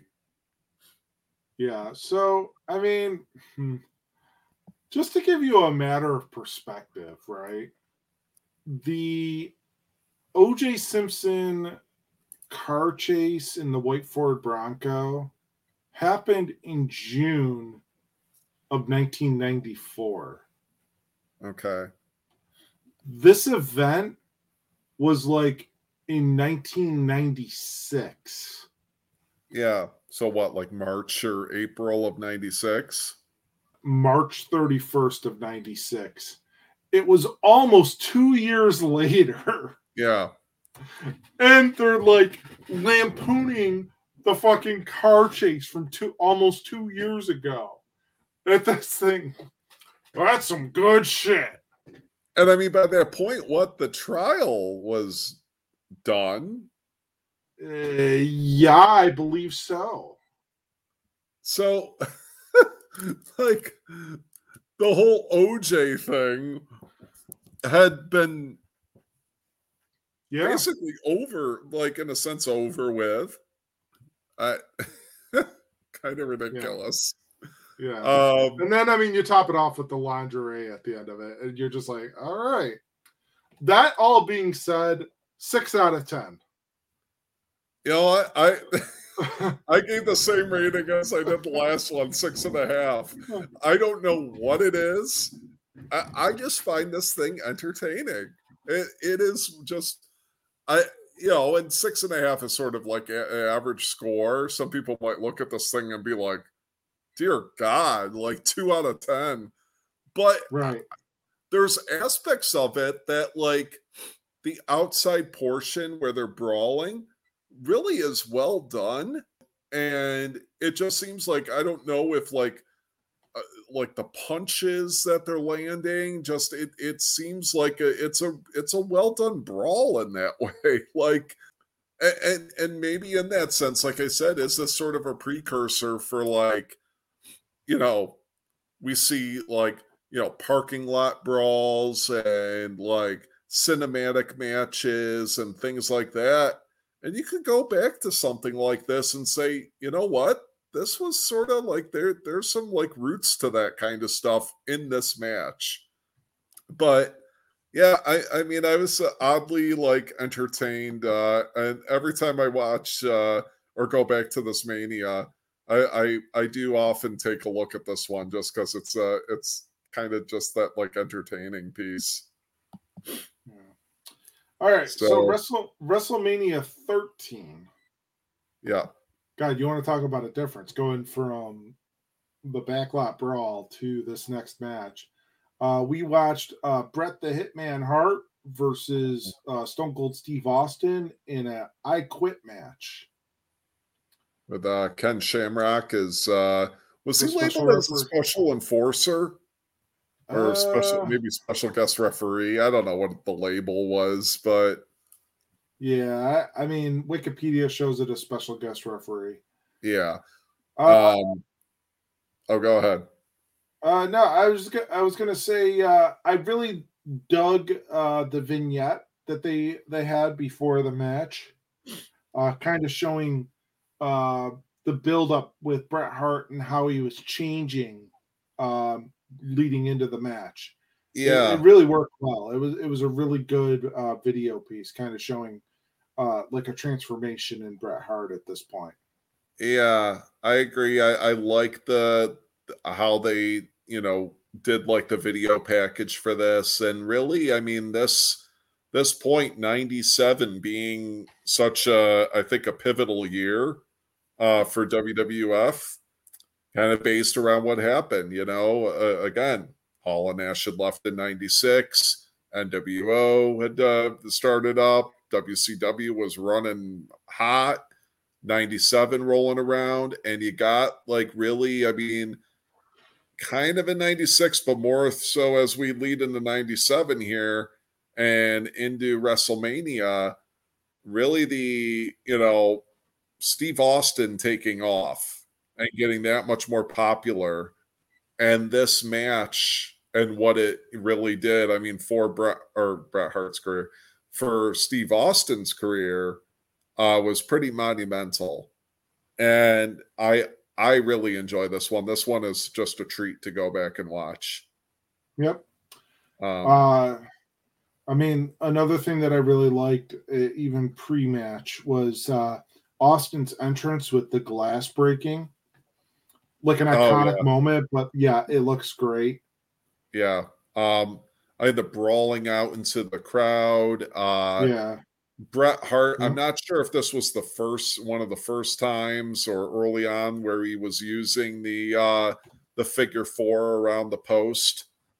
Oh uh, right, yeah, yeah. But him doing that, just the, I mean, the blood. I mean, so much. Like you mentioned, iconic shot. I mean, how about like Austin and the sharpshooter? With the blood the blood streaming down his face. I mean, if there ever there's a uh, iconic picture of with Steve Austin and just I mean leading and WrestleMania. Into, this is it. Yeah, for Mania and leading into what became like the Attitude Era. I think that's as much of like there's an icon sort of like uh you know big time uh you know uh shot of like hey um this is where they're kind of leading. But this, I thought, yeah, I thought this was fantastic. Um, yeah. Obviously, this one is known for a big, like, you know, they call it a double turn, and it, it you know, Bret Hart became that much more of like I think of a, a, a of big heel. It was an interesting, unique kind of heel turn in that uh, he was popular more so in like Canada and maybe some other areas and but uh getting booed like crazy like crazy heel heat uh in uh more so in the US and Austin kind of vice versa sort of like he's getting cheered more uh but still mm-hmm. sort of the anti-hero kind of in between kind of like tweener uh but definitely you know getting booed in Canada um so it was just an interesting dynamic and then shifting into more shades of gray and uh yeah i mean a great great feud and great match between them. Yeah uh a couple other notes that i had i mean you you hit upon a lot of the stuff that i had notated but uh the the chicago crowd in for this uh match uh, played, I felt like such an integral role in uh, the match and then the heel, the the double the double turn. Uh, without a crowd like that, I don't know how well it would work. But they they were great um, yeah. for for a wrestling crowd uh, at this event. I felt like it really worked well. But yeah, I mean, you you you touched on so much the I mean, the classic classic scene of the blood streaming down Austin's face in the sharpshooter, and then he ultimately passes out from the pain. Uh, so he never really truly gives up. Um, and I wrote Austin loses this match, but he he won over the crowd with this match. Yeah. And JR making that call too. I mean, you know, drawing attention to that. He never passed, you know, he never gave up.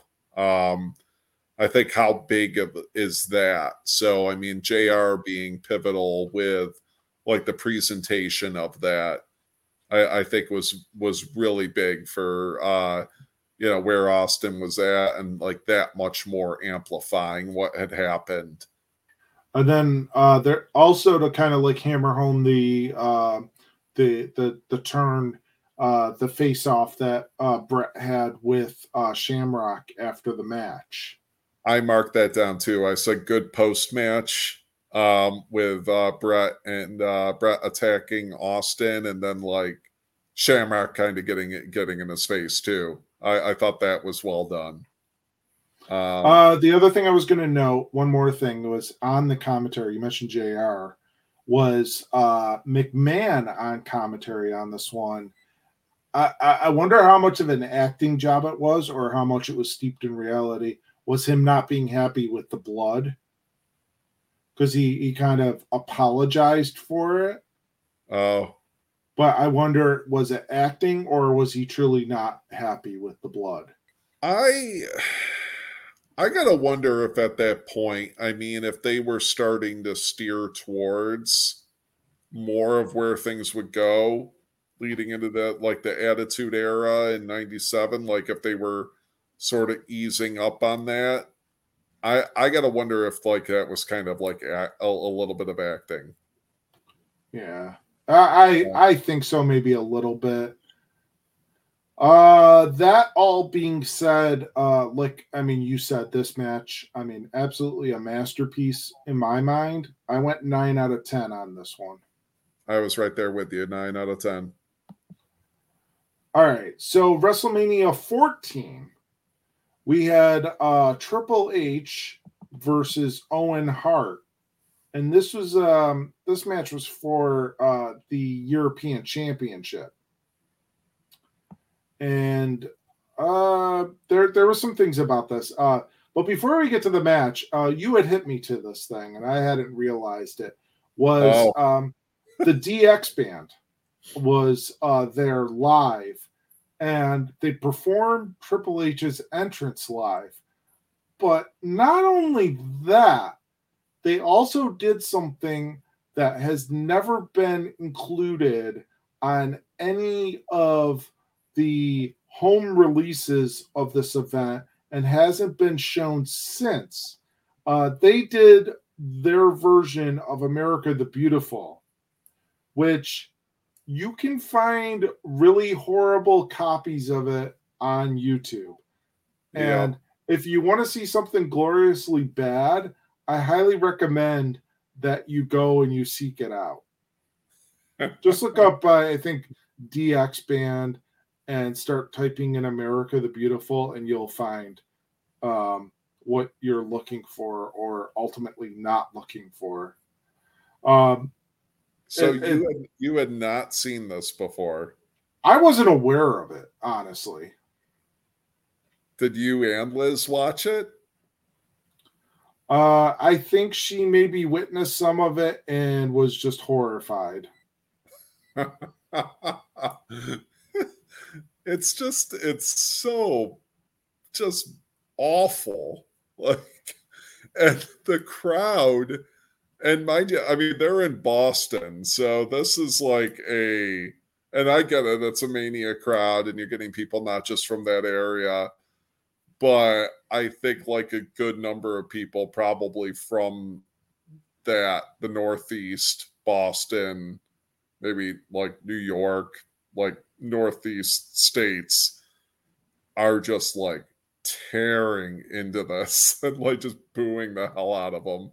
And I, rightfully so. It's an awful performance, uh, but just like worth it to like seek out if you've never seen it. Right. Yeah. Yeah. Uh, so I mean, the match itself, uh, there there there is a stipulation. Chyna is handcuffed to Sergeant Slaughter, who at this point is a figurehead with WWF and I, it's to basically prevent her from interfering in the match. Well, I mean, best laid plans. Uh, she still ends up interfering in the match. Yeah. Uh, there ends up being some powder thrown into Slaughter's face, which then leads to Chyna delivering a low blow to Owen, uh, which ultimately leads to the win for Triple H. Mm-hmm. Uh, I like the story of this match. It, it, it, they they incorporate all of that very nicely. They they tell a very good story in you know a relatively short amount of time. Uh, I mean this this got 11 and a half minutes and it, it was a decent match. It was uh, I mean to be fair, it was the third longest match on the card, but it, it was it was all right. There it wasn't bad, it wasn't good. It was just it, it was it was you know, it, yeah. it was so so. I, I I didn't mind it. I liked the story. I gave it a seven out of ten. I thought there was um, some good. Uh, I'm right near you. I'm uh, at seven and a quarter um, for this one. I thought there was solid work all around by both. I mean, it was you know Owen Hart, um, who you you know um, can't say enough good things about Owen. um, and Triple H at this point. Um, then uh, it was really quite good as well. Uh, there's good intensity to this. I like the story leading in. Obviously, some of this like um, it played up like post the Montreal screw job. Um, so I think there was some good, you know, just like playing off like some good intensity with that. I, I mean, uh, uh, yeah, a little bit with the screwy finish and whatnot, but um, I thought, yeah, I thought it was good overall too. And I mean, DX was pretty, you know, hugely over by this point uh, as well too. I kind of just noted that, like crowd response and everything, and something of like that tide kind of turning because, um, I mean, at this point, DX was. Uh, I think Chyna and uh, Michaels and uh, Triple H. I'm not sure if like I think Rick Rude had maybe already left. Yeah, he yeah, he would have. Yeah, point. yeah, because he left uh, at the screw job and everything around then. But uh, then it shifted that next night when Waltman came back and the Outlaws. But like just how hugely into the crowd they were um, you kind of you really hear it and see it at this point. So yeah, but I agree with you. Kind of it was it was good for what it was. All right. Um, if I didn't say it already, I went seven out of ten on that one. Yep, seven and a quarter. Uh, WrestleMania 15, we had uh Kane versus Triple H. Uh, okay, so there was a little bit of an odd thing that happened at the uh, beginning of this match. Um, Pete Rose came out and attacked Kane. Yeah, and Pete Rose was dressed as the San Diego Chicken. Yeah, which um, like led follow up from the prior year of him attempting to attack Kane. Yeah, which kind of led to like a whole like deep dive into Liz and I looking at the history of the San Diego Chicken or you know what? I don't think he attempted to attack Kane. I think he was in uh wasn't like Pete Rose like uh insulting like the crowd and like some of that. I think I think that's what the uh situation was. Oh, okay. At, at the prior year's Mania. Right. So, gotcha. And and then he was getting revenge or attempting to get revenge on Kane uh for uh the tombstone the prior year. Um, I I liked I liked the match to start, and then uh, the DQ finish was I felt very odd and weird. Um, mm-hmm. I mean, I get where they were going with the story, but it was just uh, it didn't feel like it was delivered properly.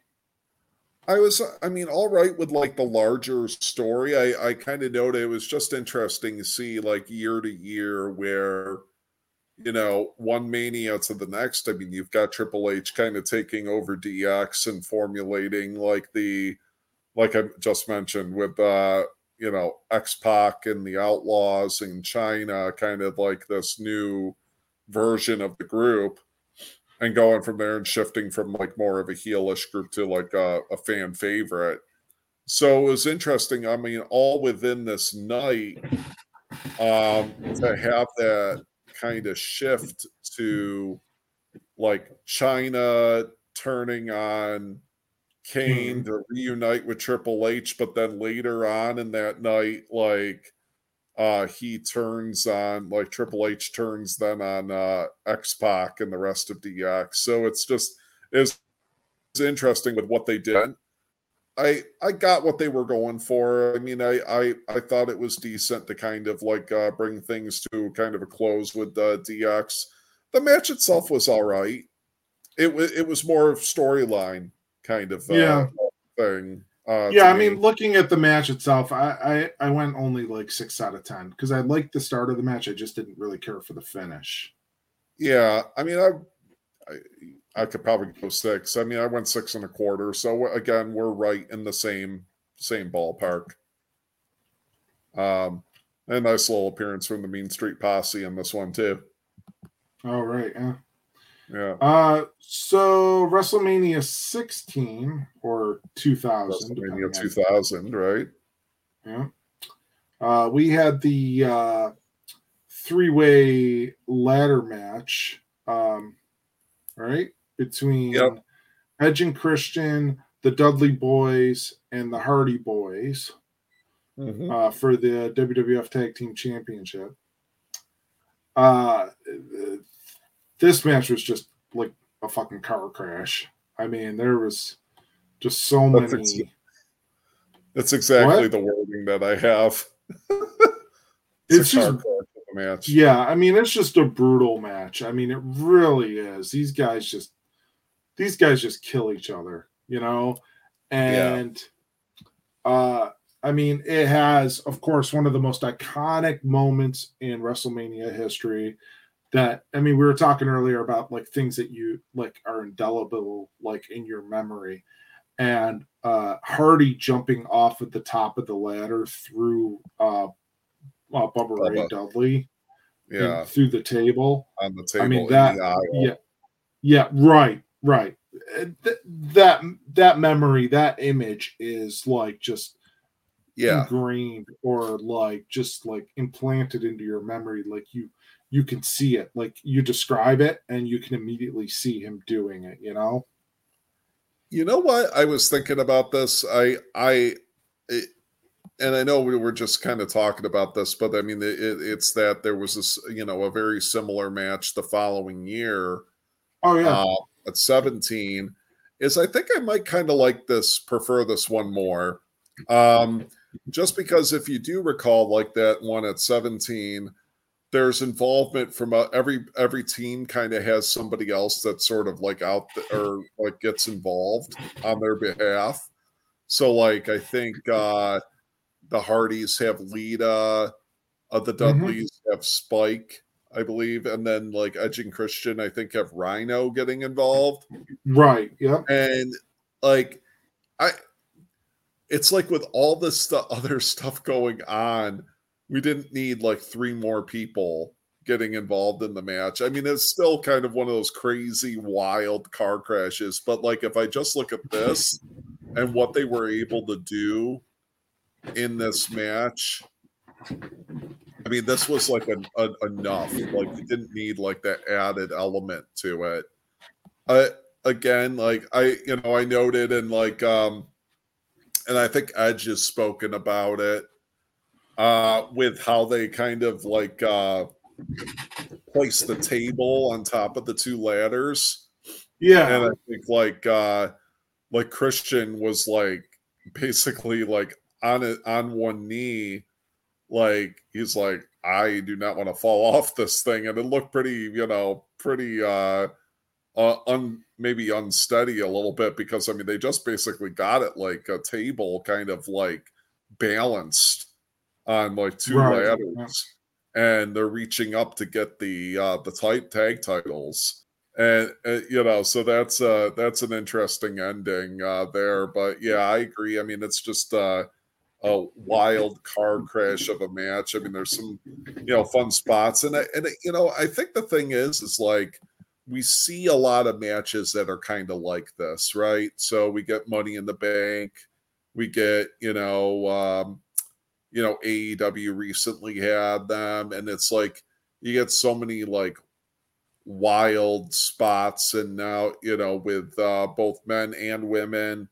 and it's like they could still be fun, uh, but after seeing something like this, it starts to get to a place like like my god like what you know what else can they really do?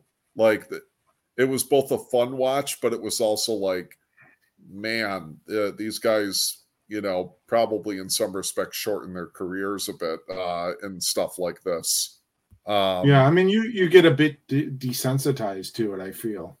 Yeah, yeah. I, I, I mean, you know, when you you kind of up the ante at like seventeen, uh, which is kind of where I'm going. Where else do you go from here? So, I mean, while they can be fun to watch, it's kind of like, okay, what what else am I?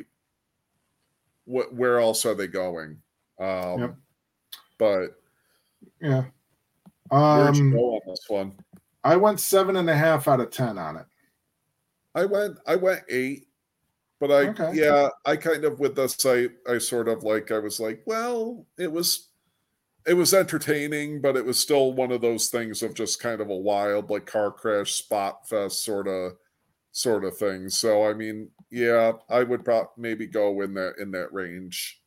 It's interesting with like the next several matches, just of note, that kind of starting right in and around with like this, like um we we hit a string and we wound up picking a string of what I thought were really, really good entertaining matches. I mean, for you know, for me. So um, this will be interesting to see what you uh, what you rated things and what your thoughts were.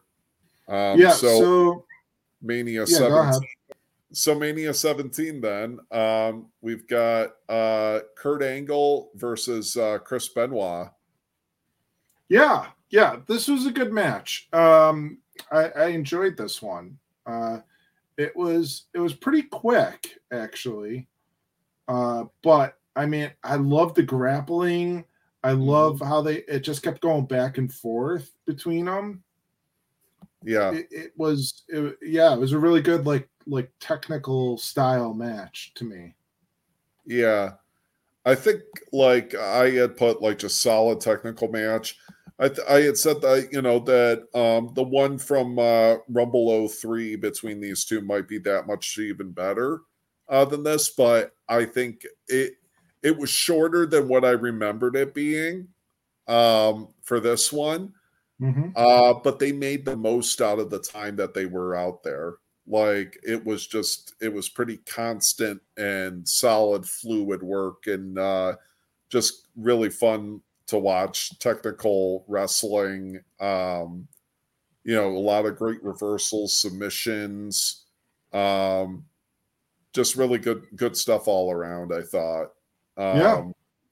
And I mean, you see like Kurt Angle that much more, and with his character kind of coming in uh, to his own. You know, I, I thought you know both were really, really good, and uh, yeah, it's a even to this point. I mean, I don't like watch a ton of you know i mean like chris benoit matches still even now like uh uh but you know every now and then i mean you get you know kind of end up going back and catching some of the stuff that he was involved with and just you know how believable hard hitting how smooth and like uh you know he was in ring and everything and just like uh you know i mean there were those you know being able to pick out from watching like his wrestling matches um just you know how how good he was and crisp um uh but yeah uh, i yeah. mean the one thing the one the other remark i made about this was that like the i think the finish came like really quick and out of nowhere yeah like it, it was really like just like surprising like a shocking finish it was good though. It was a good it was a good match. I, I enjoyed it. I uh I gave it a seven out of ten. I was a bit higher. Was uh, at like an eight. Okay. So then for WrestleMania 18, um, mm-hmm. we went with uh, The Undertaker versus uh, Ric Flair. Yeah. Uh, and this one I enjoyed like the kind of the the the vignette, the lead-in package, and everything. And Taker had been kind of uh, antagonizing Flair for a bit, and uh, you know attacked Arn Anderson, attacked David Flair. So you know Flair agrees to this match, um, and I mean it's a it's a no DQ match, and what we get is uh you know just a you know basically a brawl between them uh, for you know much much of it, and um, I I enjoy it. I mean, obviously, I'm a big Ric Flair fan, um, but I I liked what they did here. You know, and Flair at this at the stage of things. I mean, I thought he looked pretty good. I mean, him kind of coming back in later in 01 I mean, he hadn't really wrestled a whole a whole lot. So it was kind of it was fun to see him uh, back at Mania, and it, it, was one of those things like I you know wouldn't necessarily and didn't necessarily think he would win. I kind of had in my notes, you know, it's like sort of obvious like Flair wasn't going to come out of it winning, but it was still just kind of fun to see him um, sure get some stuff. and and seeing this version of Undertaker too, like a very like heelish, but and like really like selling a lot, you know, the offense the way that he did. You know, when he would get like uh, a low blow or um, you know, when he get low blowed or he got, you know, um, hit with chops and things like that and to hear undertaker kind of like screaming or shouting in a way it's it's just interesting to see him like um play this more like almost like human kind of like uh character if you will one of the other things that i put on here uh that always it always just gets a big pop out of me is at a point in the match like uh uh arn anderson comes out and Flair goes for like a chop, Taker ducks it, and then Arn Anderson nails Taker with the spine buster. Yep. Yep. Like, that was I, that was one of the moments I remarked on, yeah. Always, always every single time I watch this match, like I know it's coming, but every single time I, I basically I mark out for it. Um one of the things I was going to uh, note, I mean, you haven't hadn't really mentioned it, but like uh, this was uh, Biker Taker at this point. Yeah, Yep. And uh, so he came out uh, with Limp Bizkit. Yep. And uh, Liz commented about this. The size of the motorcycle he was on was incredibly small. like hmm. she made a note about that. Like she's like that bike, like just looks so tiny, like with him on it. I wonder, uh, like, what kind of is it? Just that he's a large guy, or be is it like that much like significantly smaller of a bike? I'm not sure. But um yeah, yeah. I mean it was just kind of like one of those things like but that notwithstanding, I mean yeah, like what you were saying, this there's a great match. A lot of color, both guys mm-hmm. uh get some color in this match. Um, yeah, I mentioned the uh classic bleeding uh on Flair's forehead. Yeah. Oh, with the hair. Yeah. Yeah. You know, I, I, thinking about like how you were saying, like how good he looked. This was like one of the last times I felt like Flair kind of looked like um the youthful Ric Flair in a match. In a way, yeah, because I mean, at point in and around like I think as we got into 2003, it seemed like I it was weird. Like he started to like wet his hair. Mm-hmm. Um mm-hmm. And he looked a lot different uh at that point. And somehow like at this point, like 01 into like 02, like the match that he had against like uh uh at uh, Rumble 02 against McMahon. And then this WrestleMania he kind of like he still looked like you know kind of like Ric Flair from like the, the last I remember to like WCW and all of that, um, or maybe a little bit like before uh, beforehand, uh, before the end of WCW. Yeah, like after that point, like 03 ish, and as we kind of kind of 04, 05 or or and on, like he he looked a bit like even just facially older. And I don't know if it was something like the hair thing was weird to me. Maybe. Because you uh, kind of like expect Ric Flair with like this big, like poofy kind of like mane of hair. Mane of hair. Yeah. Yeah. Uh so the other thing, and I, I don't know this for certain, but this match was this like the first instance that they actually mentioned the streak? Um, they really made a big deal out of Taker being 10 and 0. I think that they had mentioned it before. I feel like actually, like they didn't actually, I think, use the term the streak before, but they did mention it. I feel like it was like one like against like when he faced um Bundy like there was reference to like oh and undertaker's never been beaten at wrestlemania but they didn't actually mm-hmm. like hype it as like the streak they didn't say like yeah he's got a streak uh going it may have been because it was like 10 so like 10 you know 10's a nice you know round, round even number. number. uh, you know, uh, so I mean, they may have like started at this point of like, you know, maybe we've got something um, more, and I think as years went on, that became more of a like a focal point uh, with it. But yeah, yeah, I'd be curious if they did say anything like in like because like Mania 17, I know he faced uh, Triple H. I don't think he was at Mania 2000. I think he was out with injury. And then like 99, he was like what boss man in the Hell in a Cell. So I'd be curious to see if there was like anything that was like um re- reference to like the actual like the streak um right. uh before this point. But uh, that being said, I mean, we, we got to keep going on this. I went eight and a half out of 10 on this one. Yeah, I was actually, I was at eight and a quarter. Okay. So right, right, kind of in that same range.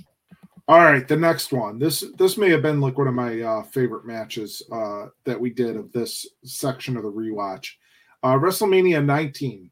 Uh, the Heartbreak Kid Shawn Michaels makes his return to WrestleMania and he's facing uh, Chris Jericho. Yeah. Um, they had a really good build to this match. Like the mm-hmm. the vignette that they showed like prior to the match, it was great.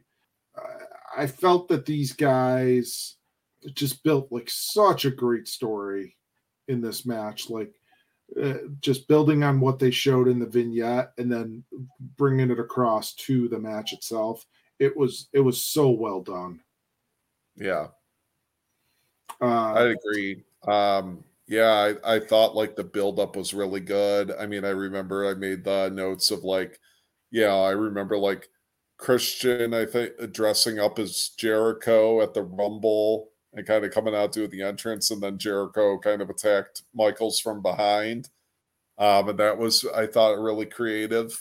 Um, mm-hmm so I really, I really like this match, and um, I, I, I feel like uh, other matches that they had. I mean, these guys worked so well together. Um, like even if mm-hmm. uh, going into like 2008 ish, I think uh, when Jericho turned heel uh, again, um, that uh, they worked so well against each other.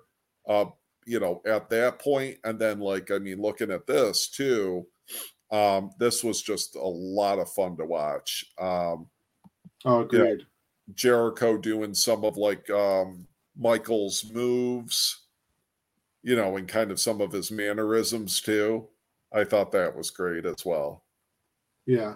Um Jericho's like antics, like like really heeling it up, um, played off so well and like getting those reactions from the fans. I thought it was just he was great in this match uh, doing that. Like yeah. he just he worked the crowd so well in this match.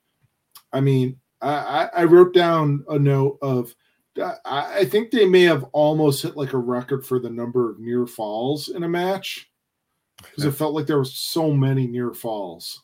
Yeah there's a, a counter uh, from when uh, I think uh, Michaels attempted a Hurricanrana, and uh, and uh, Jericho countered it into the walls of Jericho. And I thought, I I mean, just the the the the um, the flow from the attempt to the the walls of Jericho, it it looked really cool. It was like such like great like fluid mo- uh, movement between these guys. Uh, mm-hmm. yeah. Um, and then I mean the finish itself was great because you weren't really expecting it at that point. Like it was like a just like a quick roll up out of nowhere. Yeah. And I thought it worked well. I thought I thought that it just it fit it fit the match, it fit the vibe of the match. These guys just went at it and put put on a masterclass. I mean, just yeah. unbelievable. And I thought, and sometimes people criticize the use of roll ups and whatnot um, in WWE these days. Uh, but I thought I agree with you. I think it worked here, and it just went like back and forth. Like this could have that told me like this could have gone either way. I thought Michaels looked great here. I mean, coming back, yeah. think about like this was his first Mania back um, since uh, 1988. You know, he's coming back to this one, and how he had come back and like looking just great from like that, you know, that comeback against Triple H at SummerSlam to like kind of like building up to to here. Um, I just amazing. Um, and like this was sort of like that start of like that, uh, you know, second part of his career where, I mean, he was just knocking it out of the park every year at Mania. Um, so it was just it was great to watch him at this at this point. Um, and oh, absolutely agree. So yeah, a r- real fun one to watch. Yep, I went uh, nine out of ten on this one. I was uh, right at uh, eight and three quarters. So wow, probably... we, have been right in line all night. I think with these. Yeah, yeah. Um. Okay, so WrestleMania 20. We're in the home stretch, Sean. Yep. Uh, we had uh, Eddie Guerrero uh, versus uh, Kurt Angle. I like the build to this match. Yeah.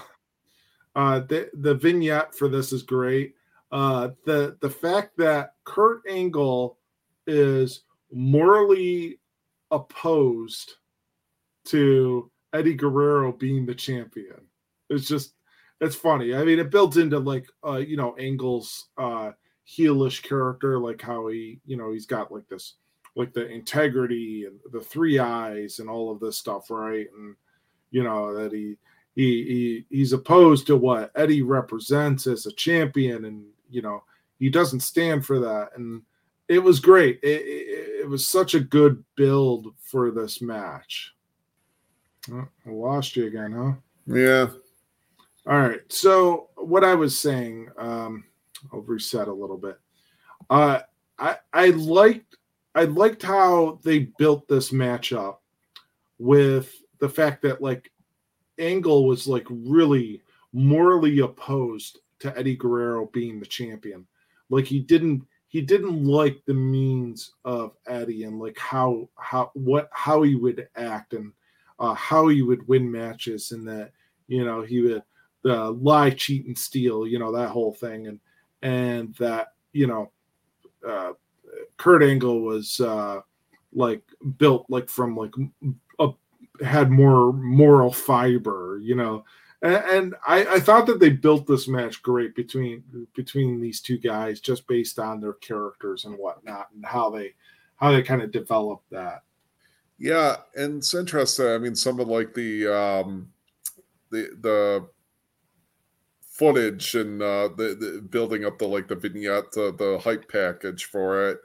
Um, like uh, Angle, like almost like kind of looking at points like just like almost psychotic, like he's just like very intensely, uh, mm-hmm. like yeah, just that bit like that. I know one of the you know the three I's you mentioned that intensity, but like I mean he played that off so well. And again, I mean, just speaking to like where Kurt Angle was, and just uh, I mean the development of who he uh, who he was, and like uh, you know at this uh, um, at this stage, I mean, he was just so so good, you know, at this stage of in his career. Um, mm-hmm. And of course, Eddie Guerrero. I mean, uh, you know, can't you know again can't say enough good things around uh, Eddie Guerrero how much the fans just loved Eddie. And I mean, he was just like full of charisma and, you know, the lie, cheat, and steal thing. And, uh, I mean, his big win over Lesnar, winning that title, you know, I think at like it was like No Way Out, I think was the pay per view. You had like both of these guys that could just really, really go you know, I mean, even apart like apart from like the the build up uh, hype package, I thought it was a really good back and forth match between them. I I enjoyed uh, uh, the ending. Um, I thought you know it was kind of creative. It brought in like the uh, the lie, cheat, and steal thing of you know like uh, you know Eddie like uh, um, unlacing his boot a bit and you know kind of uh find you know finding a way to kind of uh uh, get the victory um, against Angle and maybe in a way sort of outsmart him a bit.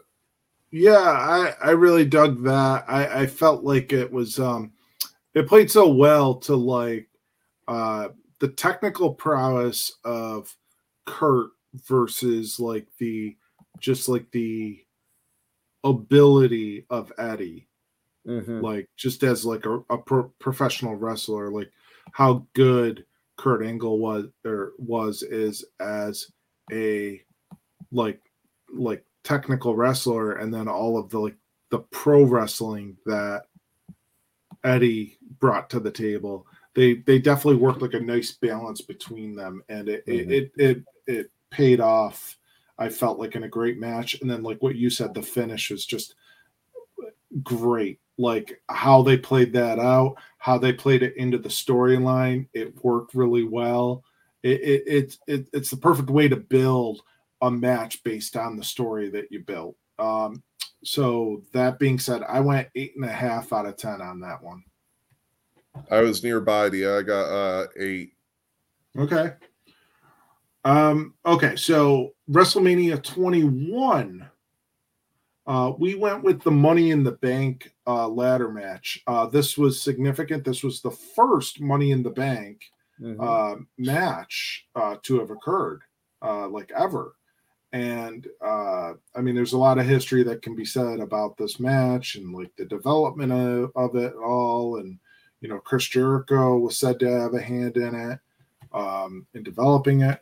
But um, the not only was he involved, but you also had Edge, Chris Benoit, Christian, who was accompanied by Tyson Tomko, Oh, yeah. Kane and Shelton Benjamin.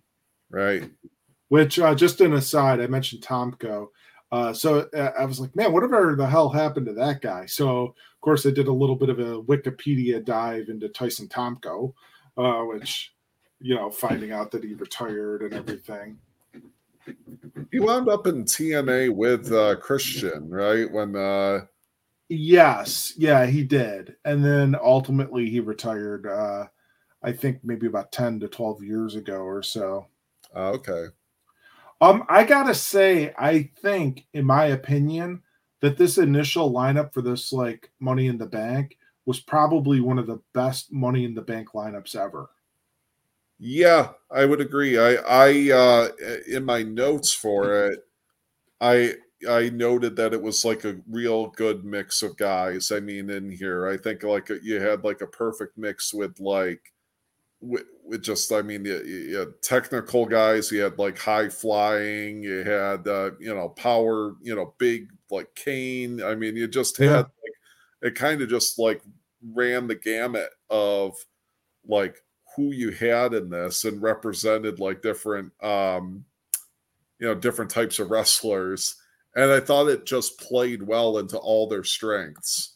Oh, And, absolutely. who's gonna, Yeah. who's gonna win this? Like you know how is somebody gonna get you know uh um like how destructive is kane going to be? And how you know uh um you know crazy with like their history with ladder matches uh, you know edge and christian. Like um and jericho for that matter like so there was just I, I i agree with you it was probably one of the strongest fields that we'd Mhm. see for um uh, you know within wwe like a money in the bank match Yep. um and it was fun to watch this one because it was like again it was the first Mhm. um i feel like there was some good like innovative spots uh in this um, I, I gotta say, I mean, it wasn't a spot, but I think one of the coolest things was actually Kane's entrance.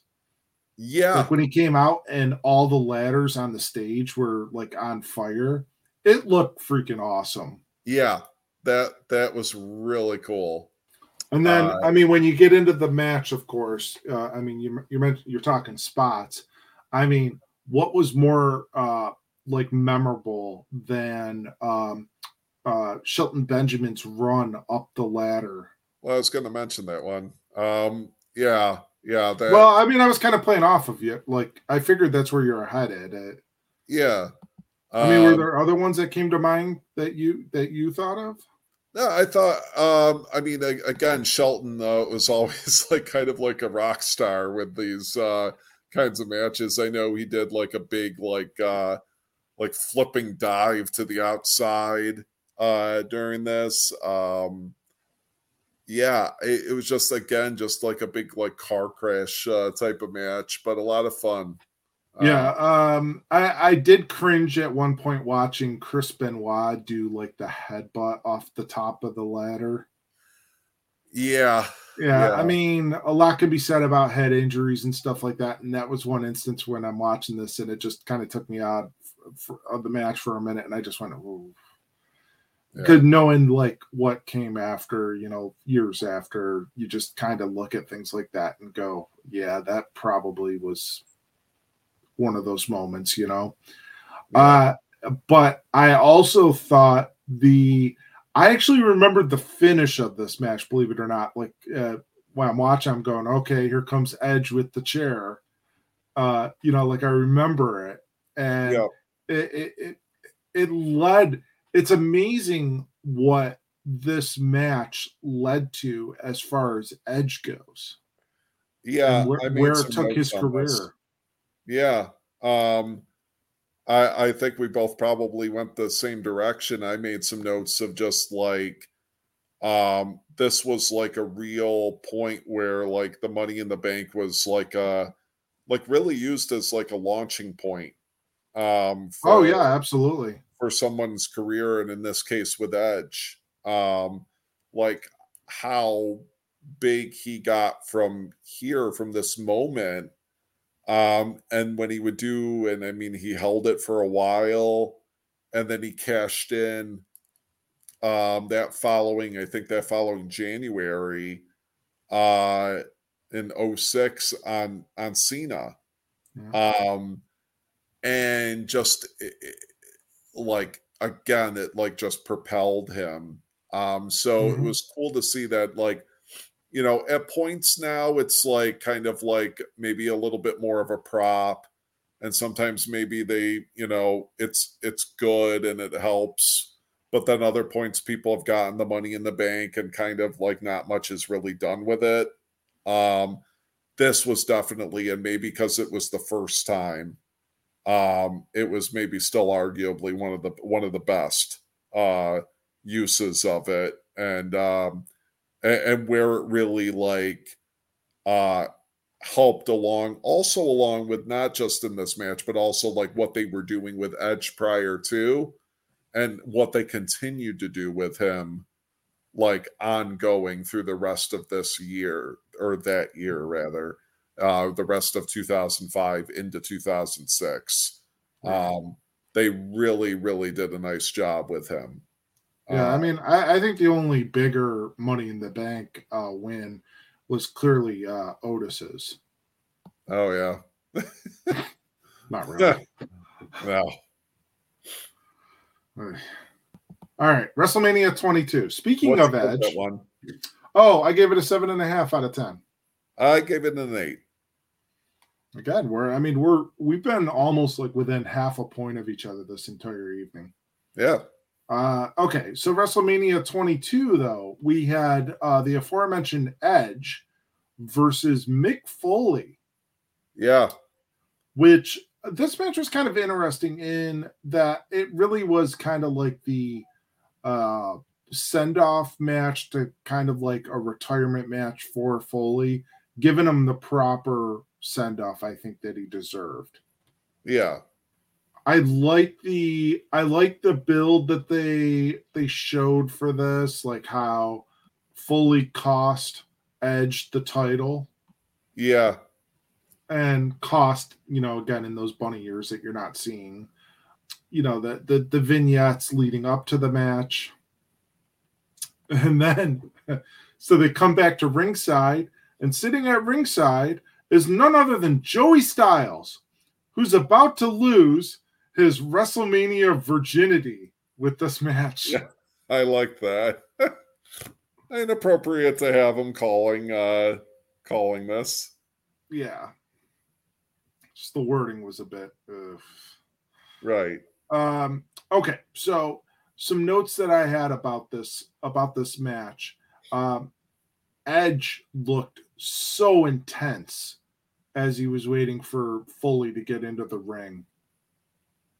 Like he looked like just amped to the gills for this match, which was Yeah. great. I mean, he had a great look about him for this, and it Yeah. was perfect. It worked well. I wasn't complaining about it. I wasn't like mocking it. I was saying it. It it just it looked right for the match and for the what the match meant to him.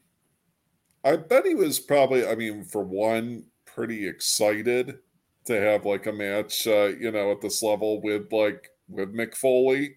Sure. Um, and I also got to think too. I mean, for you know, maybe a, going into this type of match and maybe knowing of some of the stuff that they were going to do, that you've almost kind of got to get like hyped up like that, right? Like you gotta, you know, almost like maybe psych yourself up. And maybe that's where he was at with it. Like if there was some like that intensity that we were seeing was not just like, you know, him as is like doing his character sort of work, but a really like no, we were seeing him very like jacked up about this, about what he was about to do. And there were so many like really memorable spots in this match too, like the um when Edge attempts to spear and Mhm. Foley's got the barbed wire under his shirt. Yeah, Uh I mean that that was great. That was well conceived, I felt. Uh there's a spot where uh Foley does the uh classic clothesline over the top rope. But when he's doing it, he actually has Lita on his back. Yeah, I noted that as well, and I I thought, man, like the thing I couldn't help but think is, man, how like horribly awry this could have gone. Oh, absolutely. like just with how she spilled off, off his back and everything um like that could have just gone so badly um and i don't know if it was just you know i mean obviously she's you know conscientious around like um you know maybe how she's landing and everything um to you know to kind of keep track of that. But just the way it looked uh it was it was it looked somewhat not like completely like it was ugly but it was like uh it was like man that is quite the spill that they uh that they took over the top rope I mean, just I mean, the whole match. There, there's just tons of brutal bumps. Um, yeah i like the um the barbed wire around Socko, like the mandible Yeah. With the claw with it and uh, i mean he even got it on uh, lita yeah. Um, and then the the image of her sitting uh like against the ringside barrier with kind of like the blood on her lip. It looks great. Yeah, yeah. Um yeah, I mean she played like such a big role in this match too. Like uh not taken away from her whatsoever. Like uh she she was a and she was a big part of like the presentation of Edge at this time. Oh, definitely. Yep. Yeah. Um but yeah, I I always have a fun time watching this one. Um Yeah, there, there's I- actually a great um like documentary type thing that they have on the uh the WWE network Peacock thing about this specific match and them Hmm. talking about it. If you haven't watched it, I, I do highly recommend that you go and check it out. It, it's it's so well done. It's such a great dissection of this match and like a discussion from the people involved in it. It, it it's just it's it's good. It is really good. If WWE does one thing right with like stuff on the network, that's it. Really, is like getting in depth on some of these like historical matches. Mhm. Uh, obviously, I mean, with the lighter fluid and everything, uh, where Foley gets doused on with the lighter fluid, and then um, the tables and everything. Uh, I, I feel like the signature spot of this match is that flaming table. Obviously, it's what closes the match out. I mean, and you do get a few other things, like you do get the thumbtacks and all of that stuff, but really, the signature of this uh, match is that flaming table spot, and it's just you can you can picture it in your in your mind's eye. Like you just think you l- close your eyes and you think about that spot and you see it. Yeah. Yeah. And I gotta say, Lita went like fucking hog wild with that freaking lighter fluid. Oh yeah, I mean she added on to what Foley had already sprayed on there. Like, Yeah, and there was already a good amount on there, and then she just uh, continued to douse it. yeah. Um, I think I even remember her saying something about like uh on that documentary thing about like that she was relieved that she was actually able to get the lighter to work. I couldn't imagine like if maybe they had. I wonder if they maybe had like an extra one stashed somewhere, like in case Possibly. one one didn't work. Um, but like one of the things with like the spear out that I uh, out the ring. So like Edge is running to do the spear through the ropes and uh, through the table Mhm. is like just where this could have gone so like terribly awry. Like I noticed, I mean, Edge is a tall guy, and I noticed like his somewhat his feet like clip the um the rope Mhm. like as he's doing the spear and i'm like man like what if like i mean he didn't like fully get like out of the you know out of the ring through the ropes Right. and like almost like tripped up or something like that just thinking of how badly things could have gone Sure. Sure. I mean thankfully they didn't uh but what i mean what an incredible ending though Yeah. to yeah. this Um, I went eight out of ten on that match. Um, oh, one thing about the ending, if uh, when um, uh, Edge is walking back up the ramp, you may Mhm. notice him checking out his singed arm hair. yeah yeah. But I uh, went uh, eight and a quarter. okay, again, I mean, we're right there, Sean. Uh, I Yeah. mean, we're we're in we're in close agreement with a lot of these matches tonight. I feel. Yeah. All right. So WrestleMania 23, we get uh, a return to this uh, list of matches that we watched. We get The Undertaker back for another appearance. Yeah. And he is facing off at WrestleMania 23. This is from Detroit, Michigan. He faces off against uh, Batista. And Yeah. uh, this is actually our first WrestleMania that we went to and saw live yeah.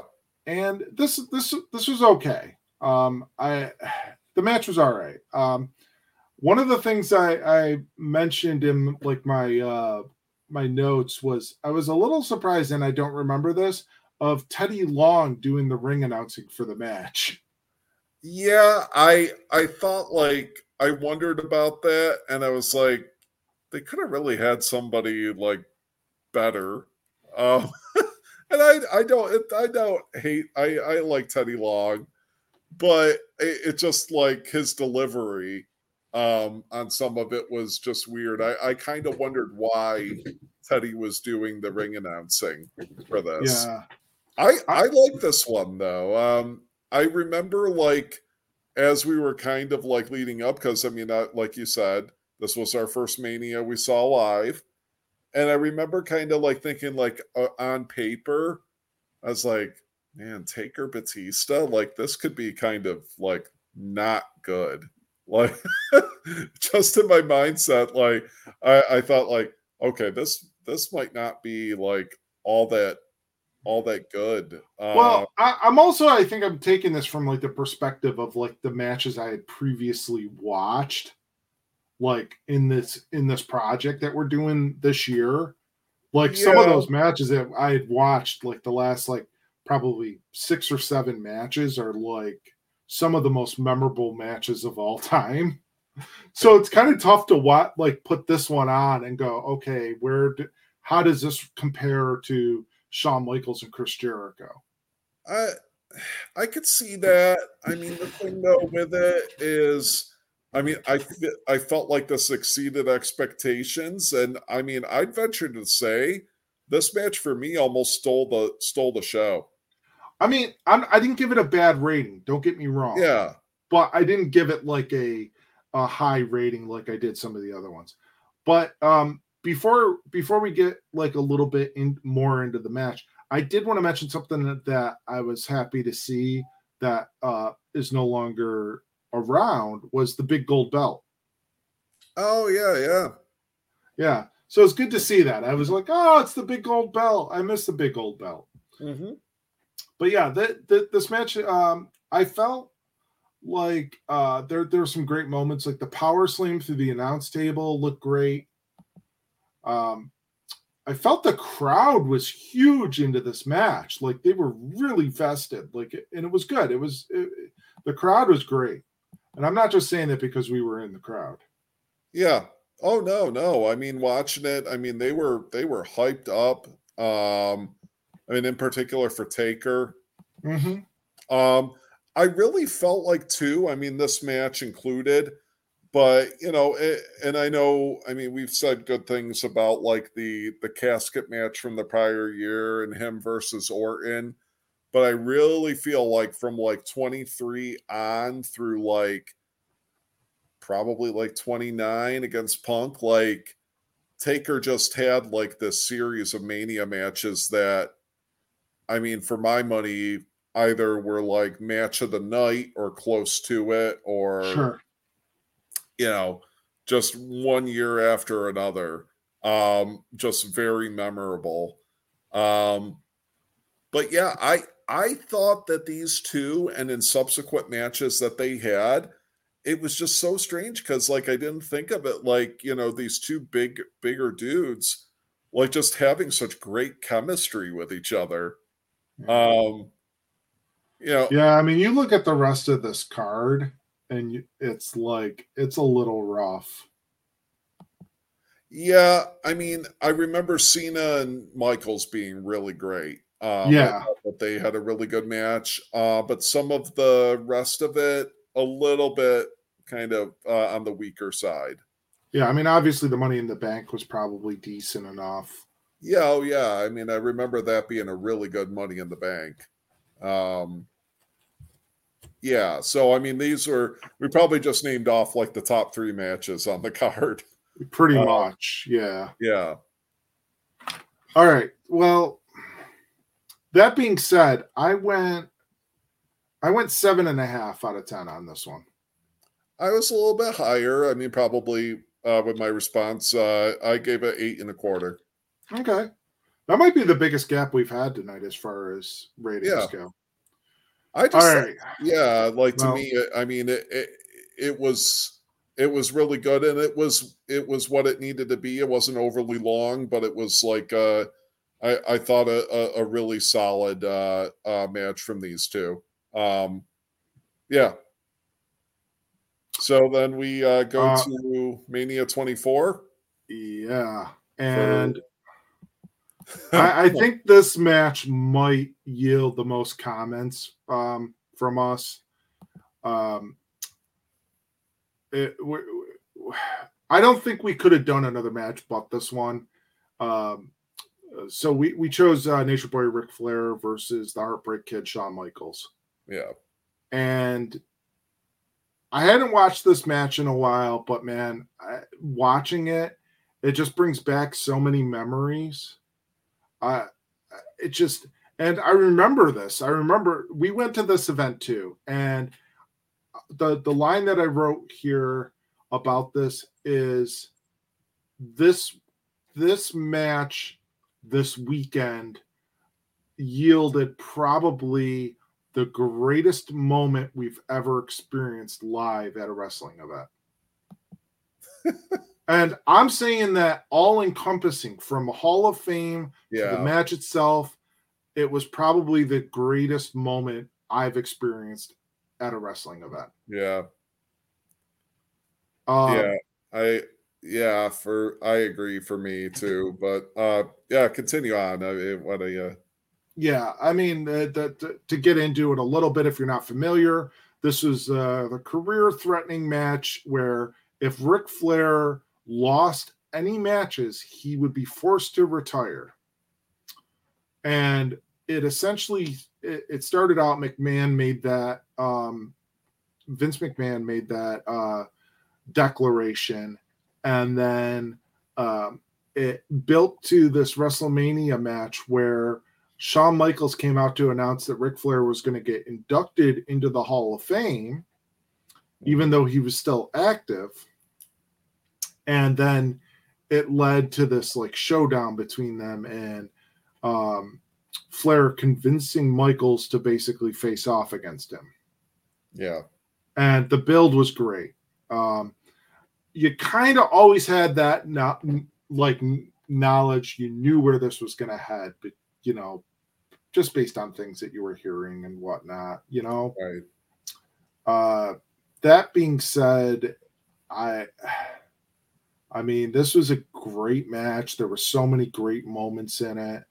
Uh, I, I, I, I love this. I love this match. I loved uh, some of the the the emotion um, mm-hmm. on both of their faces. Like there was a moment where uh, Shawn Michaels was going to do the sweet chin music, and he he hesitates, and yeah. then Ric Flair, uh, I think, takes him takes him down and puts him in the figure four at one point.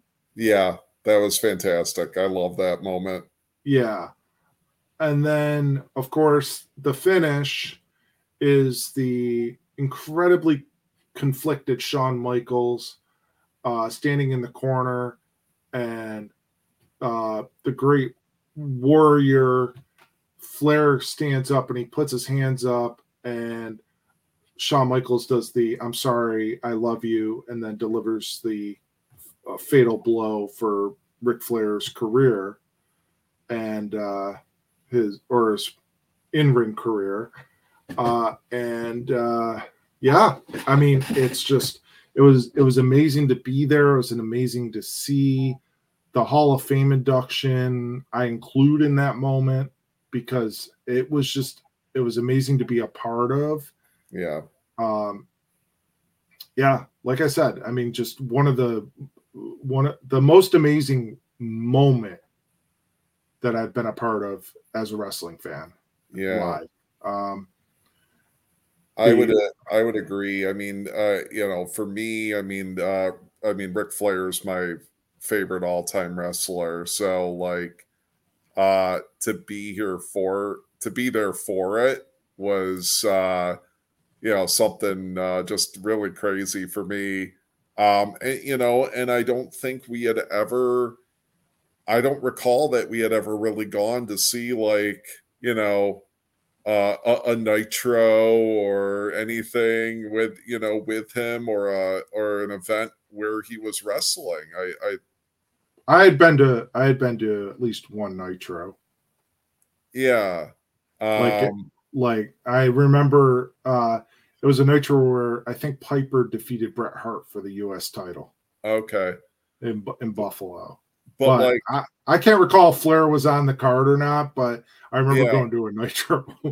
but like I I just I I love being able to go and see him at this level. I mean, like not in the you know like prime of his career, but for this match, I mean, and the performance that was put on, and I mean, Flair will say like that. Yeah, you know, Michaels carried him through it, and um, you know, and that may be the case athletically, but like I think for the emotion for it, the storytelling, the suspension of disbelief, the, the idea that like, hey, maybe Flair could come out of this. I remember right. us talking about that, and even that, like, it sort of suspended that mm-hmm. for me of like, you know, maybe Flair's going to win this at points. Um, it, both did such a really good job. I mean, Michaels, you know, just took some crazy risks. I mean, the the uh the back like the moonsault off the middle rope and then hit the table and it was just like right on his ribs. I mean, he they did a great job with that of like then Flair focusing in on like his his midsection and like his back and everything. Um, I thought that was so well done. Uh, yeah, like you mentioned, the hesitation part of it, uh, and Flair putting on the figure four.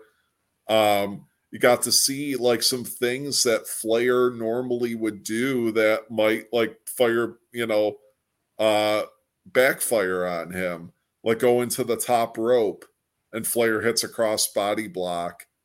Um Flair, uh, I think slamming uh Michaels off the top rope at a point. Um it, it, it, and you got to see some classic Flair. I mean, Flair always had like a really good vertical suplex, and to see like the crowd pop for a vertical suplex. Oh, there another moment that it was kind of like opposite world. Flair went to the top rope, and rather than get thrown off the top rope, he did a crossbody. I just oh. said oh, that. Oh no, I thought you said where where he threw Shawn Michaels off of the top. No, I said both. I oh, said you that, said both? Oh, I'm sorry. Yeah. I, I thought you said the first one. I thought I totally thought you said the first one. I'm sorry. I, I spaced on that because I, I thought you said the first one. I was like, well, what wait, what about the other one? I, I'm sorry. I was so amped to go, wait, what about that one though? And I Yeah, I no, no. Part of it. um but uh I'm just trying to think where I where I was.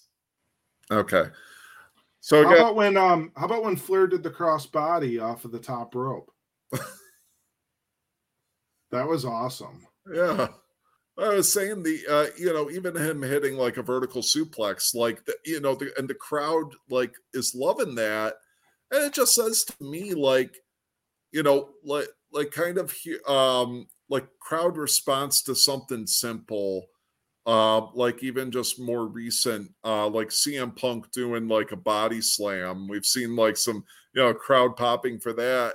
And that just says to me like you don't need a lot of like you know bells and whistles for the crowd to respond to um you know a wrestling match you need people invested. You need the people to be grabbed on and and held and taken on like a, a, a ride through this. Sure. and and and that is a perfect example of it. And both michaels and flair did that. Um it just and it felt like a big deal. I mean and flair comes out in this phenomenal looking robe and like it's just like this big grand entrance. Um but every everything about this i think is spectacular and and i agree the weekend the hall of fame the match itself the that night and then uh even though we didn't go uh which is sort of one of my like uh things that i'm like man i wish we were there for it but uh the raw the next night um i thought it was all like it was it was awesome like it was just awesome to uh see all of that um and, and to and really the like crossbody I- block off the top rope. yeah yeah and the crossbody block off the top. Uh, Um, but just to see that from like you know uh to feel like like you know what? I got to see like my favorite wrestler in like a real memorable match. And regardless of where kind of things wound up going with like you know he did some stuff after tna and i think in australia and whatnot like it's still for me it, this still holds like up as like you know a, a big big moment and i think that this match is you know is great in watching you know in watching this I, I'm gonna say I truly believe it. I consider it his last match.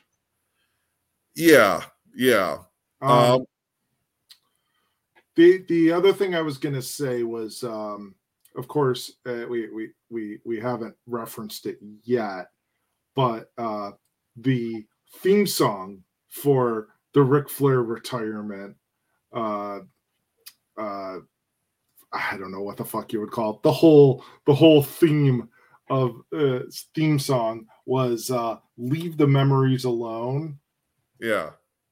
Uh, which oh my god, fuel yeah, it was uh, Fuel. yeah because they played the fuck out of the song and it was just crazy oh yeah yeah they like i mean they hammered that home especially on the raw the night the following night like during the celebration at the end of the show. Yeah. Um, they just played the hell out of it. All I've left for me. Well, here we go. Stoic faces when I think of you. and how I once believed. So now you call me, but you know I won't let you through. Have myself to deceive. So leave the memories alone. I don't want to say the way it is. That's how it used to be. Leave the memories alone. Don't change a thing. Yeah. Oh, boy. Oh my god, the amount of the, the amount that we heard that song like over the course of that weekend and then like subsequently after it was crazy. But there, there's something I wanted to bring up. Uh, I know we're oh my god, this could be a long episode, but um I feel like the days of the Raw after WrestleMania being a big thing are over with. Hmm. Granted, I I think the pandemic may have uh, played a part into that, like maybe the last few years. But I don't feel like it's going to be as significant as it was. Like maybe it doesn't have like as much punch as what it had in previous years. Like yeah, they might do some uh people come back or they debut people, but Or man, call up or whatever. yeah, I don't know that it necessarily has like the same kind of impact that it may have had uh, previously. Yeah. It just doesn't seem like it. Even even when pr- prior to the pandemic, it just seems like it kind of the importance of it and um, it being such a, like a uh, an important night has kind of just fallen by the wayside. hmm I could see that. Yeah. Yeah. Um, I mean, I guess we just have to leave our memories alone. Sure. Sure.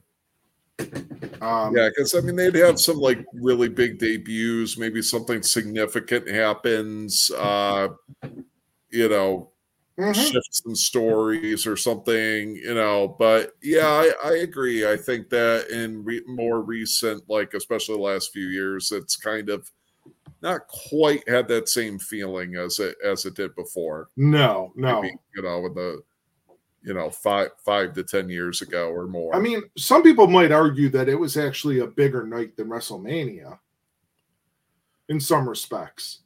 Uh, Yeah, I mean, it, I feel like it felt like a continuation of right. It was sort of Mhm. like you know, kind of like the the last sort of like, um, Event of the weekend. right, right. You know, like uh, I mean, we've even kind of done it. You know, we go away for like a weekend or whatever, go out of town for a show, and maybe uh, you know, we've uh, gotten a hotel, and then we're like, oh yeah, on the way home, we're gonna stop at this brewery, or hey, we're gonna stop and check this out, or whatever, and uh, you know, it's sort of like that last like bit of like fun, you know, that Sure. you're trying to like squeeze out of the out of the weekend.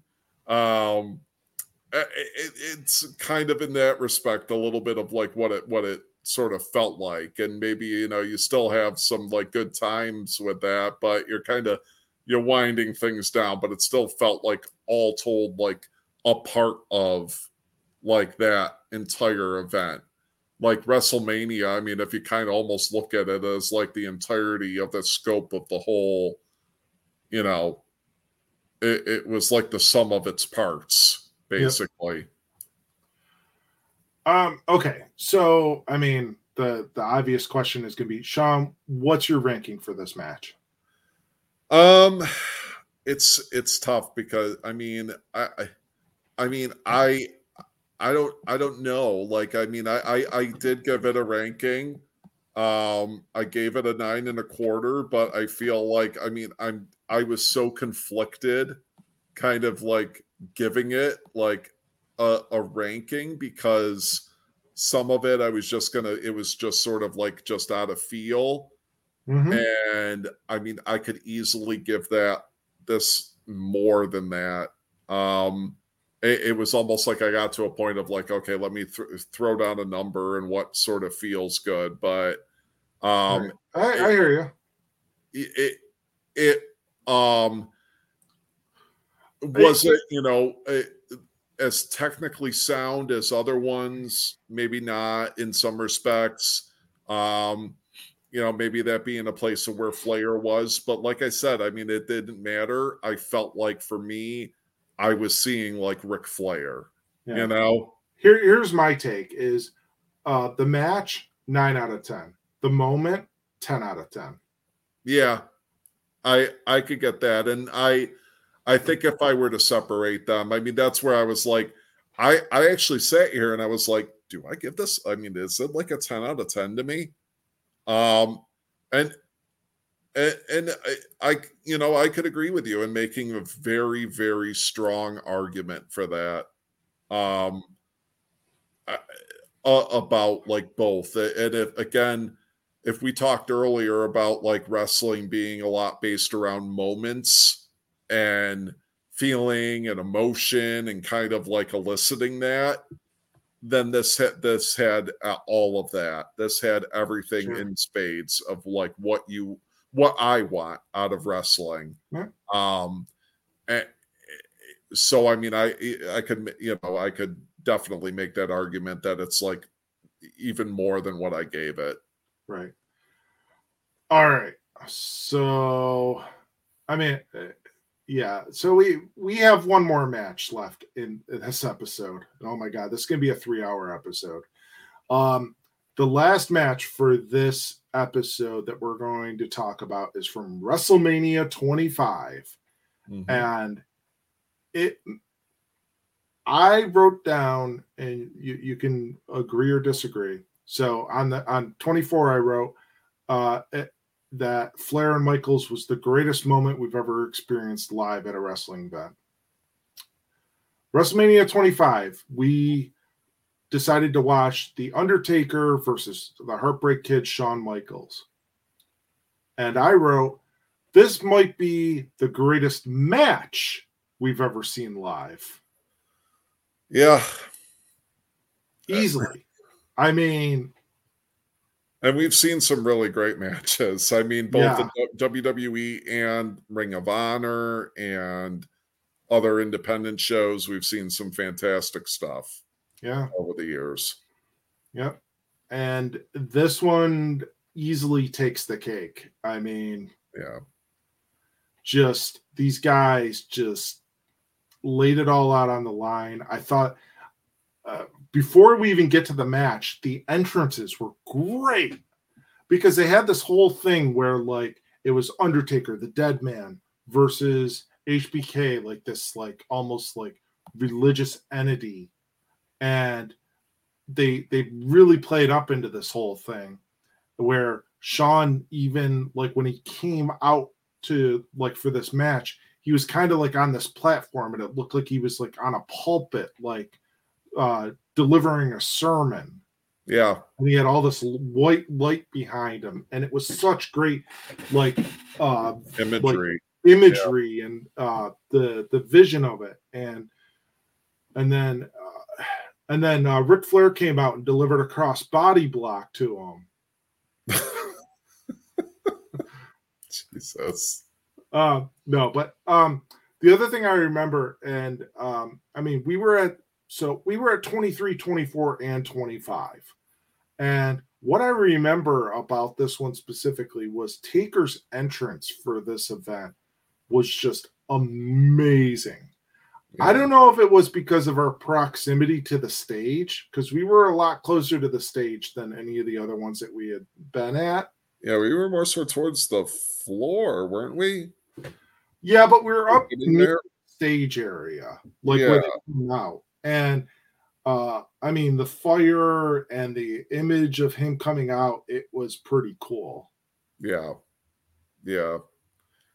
I mean, the, eh, eh, you know, and they say so much around it about like his entrance and to like kind of experience that um it is something uh, i mean it's not even like just like you know saying it as kind of like uh you know uh, yes it's saying it as a fan and you know they say like um you know uh it, the the announcers hype it up or if you watch matches of undertakers there's like like oh you always get a chill or like there's always like th- this presence and like of the undertaker and they're trying to you know build them up as like this otherworldly being but it's like Mhm. something i mean really just it's an experience Mhm. of having to have seen like an uh, been there live for that entrance is something and what i mean and we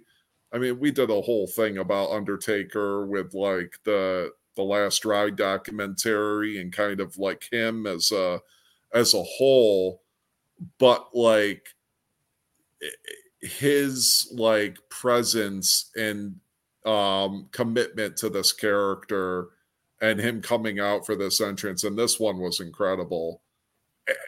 It was it was something to have been there. And i mean we were i mean we were fortunate. I mean we were you know to see like uh uh i mean five different taker entrances Yeah.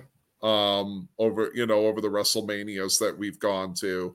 Hmm and yeah and the um this one i mean i i agree i mean both entrances were pretty spectacular and good like kind of like um uh, i'm trying to think what the word like uh like comparison or like uh kind of like uh they played off each other well um yeah. Yeah. They were de- definitely very different, but it worked well. Like the the differences between them. yeah Uh, so I mean, the match itself was really good. I mean, it was so, it was so like it had so many back and forth moments in it, and uh, Yeah. it just, God, these guys just uh, work so well together, despite like the size difference and everything. yeah Uh, obviously, there was a there was a few moments um, that you watch, and one of them is a little cringeworthy because of what happens, and then the other one is just an amazing, like iconic moment in this match. Uh, the cringeworthy one is there's a point in the match where Undertaker does a dive to the ringside, yeah. And um, he's supposed to basically hit like this cameraman who wasn't really a cameraman and it ends up failing miserably. But it's okay. I mean it, it doesn't take away from the match itself i don't feel. Um, it's just when I see every single time I see this, this is one of those like without fail, as many times as I've watched this, and you see the angle that he's coming out, it's like, like every time I, I'm like, oh my god, yeah. it- it's a i mean it's some kind of miracle that like it, it that did not end worse um Yeah.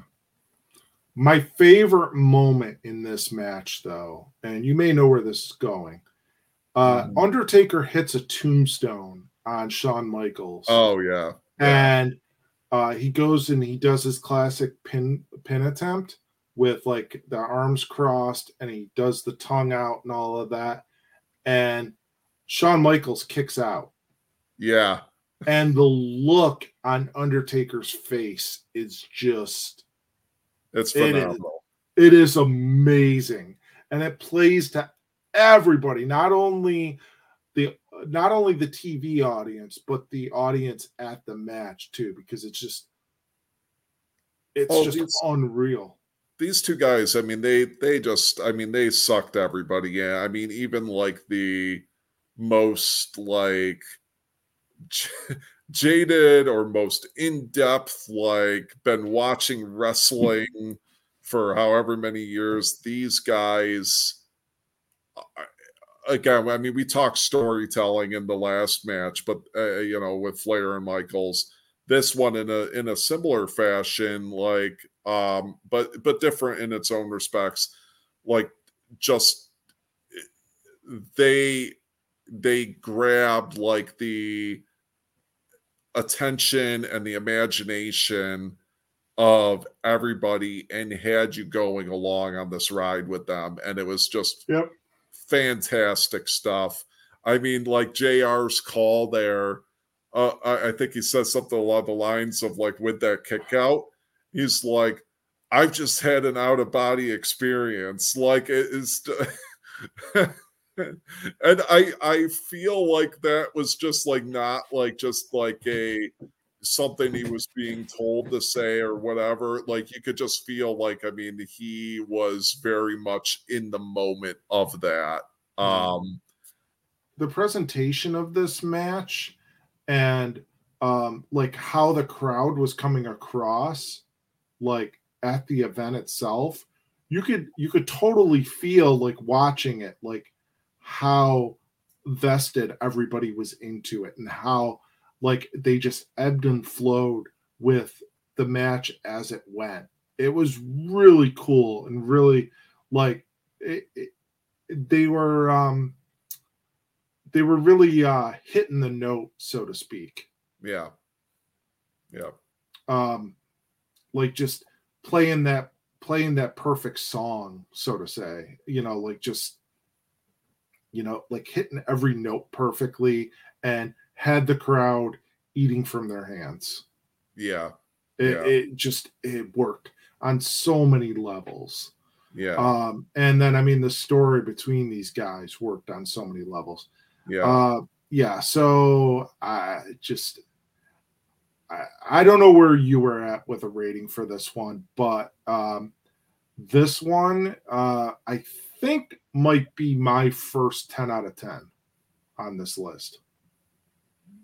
I wound up like it was oddly I was like I don't know where where to place it because I'm like I looked at the one from 24 and I looked at and I was so different like in terms of like like yes that you know the moves and the athleticism was going to be at a different place um just as because of where both Taker and Michaels were versus where like Flair was Mhm. um but both were one of those like emotional investment type of matches the only thing that i might have and it's a minor little minor quibble of something is a little bit on the finish um where like michaels goes for like that um like moonsault Yep.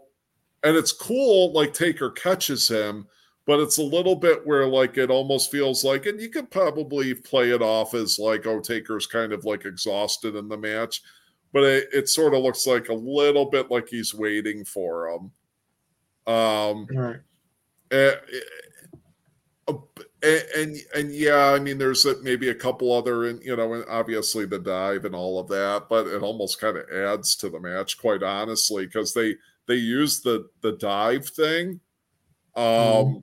with like the count out sequence where michaels goes back in the ring and is like hoping like for a count out um and you see like michaels playing into that masterfully um i I wound up going the same rate. I went with a nine and a quarter, but again, I'm just like, I was so like conflicted in a way of like, what do I give this? And I I agree with you. I could just as easily go like something like almost as close to a ten or a ten even. Um, eh, like we said, I mean, we've seen some incredible stuff. Um, I mean, over the years, I mean, this other Mania matches that we were there for, ROH, like uh, what, like Kenta and uh, I always forget who he faced. Um, uh davey richards Davey Richards. Yeah. I think uh, what, like you know, like Johnny Gargano and what was it, Shingo? Yeah. um like being present for like some independent matches i mean even like ones we've mentioned i think like uh, uh of like um nigel mcguinness and uh and el generico like i mean even just like seeing some of like uh a, a match like that and as incredible of like matches that we've seen you know both wwe and um you know other independents uh, uh, Dragon Gate, uh, and Dragon Gate and Chikara. yeah, over the we- we've years, seen a, we've like- seen a bunch. This Two CW. I think this is just, I mean, it, this is like was everything on all cylinders, and I it was as close to I think perfect as you as you could get with a wrestling match. I mean, it, you know, um, Mhm. that I've seen live, that I personally seen live. Um, I- yeah. Um, so I, I, I, I could, I could probably like watch it again next year and have a different rating and probably rate it higher. Um, I, I I could understand that. Yeah. yeah. Uh, Hmm. but, um, yeah, I, it's, it's interesting because I mean, I said like, well, we're, you know, when we got up to like 23 or watching 22 or I, I for maybe even like 20 or 21, I was like, yeah, we got like a string of matches here that are uh, actually, I think you were even before that. I think you were at like 17 or 18. or 17 or that. 18. Yeah. Um, yeah. I- yeah, I think I was. You're right. I was maybe even at 16 or 17. And I was like, well- we've got a string of matches here that are great. Yeah. Um, well, let's face it. Like when, I mean, as far as like the ratings go from like 17 on, when like Angle versus Benoit, and then and then Taker versus Batista are my two lowest rated matches of all of those. That says a whole lot. yeah. And those weren't rated that low. Yeah. this this wasn't this wasn't difficult to do because of how good the matches are it was difficult to do because how good the matches are there was a thing I tried to watch them like I watched several in a row and I tried not to compare um as much as possible because of like what the matches were on their own you Sure. know like we Yeah. saw such a wide variety of like you know triple tag team uh, triple threat tag team ladder match a six way ladder match a technical you know grappling type of match uh a, a, a hardcore singles match a you know a match with like a legend and uh i mean well two legends basically but like a, you know that uh eh, two big like basically uh, like horses um Yeah. so we just saw like such a wide variety of matches that i was like conscientious to try not to sure rate them in comparison to one another. But then as I went along, I was like, oh my God, I have so many of these that I'm like an eight, eight and a quarter, eight and a half.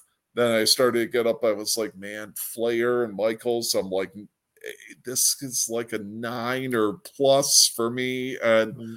and, and then we like cap it off with this one and i'm just like i don't even like i'm like i i, don't know like what what where to put it um y- you know to even settle on something so I- it, I mean, people talk about like great eras of wrestling. I gotta say, I mean, like if you were if you were witnessing matches like these, you know, granted, I mean, you could take the greatest out of like you know greatest out of ten matches and go, oh yeah, that this is a great era. But like, I mean, they they all of the, like year after year after year, you were getting match quality like this. Yeah, yeah, you'd have to weed through some stuff that was maybe you know not as good but Yeah. that you you know you could you could find matches like this every year and they weren't even the, the, the top era, main event match on the card you know that that tells you something you know like that that, Yeah. that maybe that there was some good out of this era Yeah. Well, I mean, Um, you can argue that out of any era. I mean, the Yeah. 80s uh, in the early 90s, you know, kind of the Hulkamania era, you're going to find like the, you know, the really good. You're going to find maybe like the kind of not so good.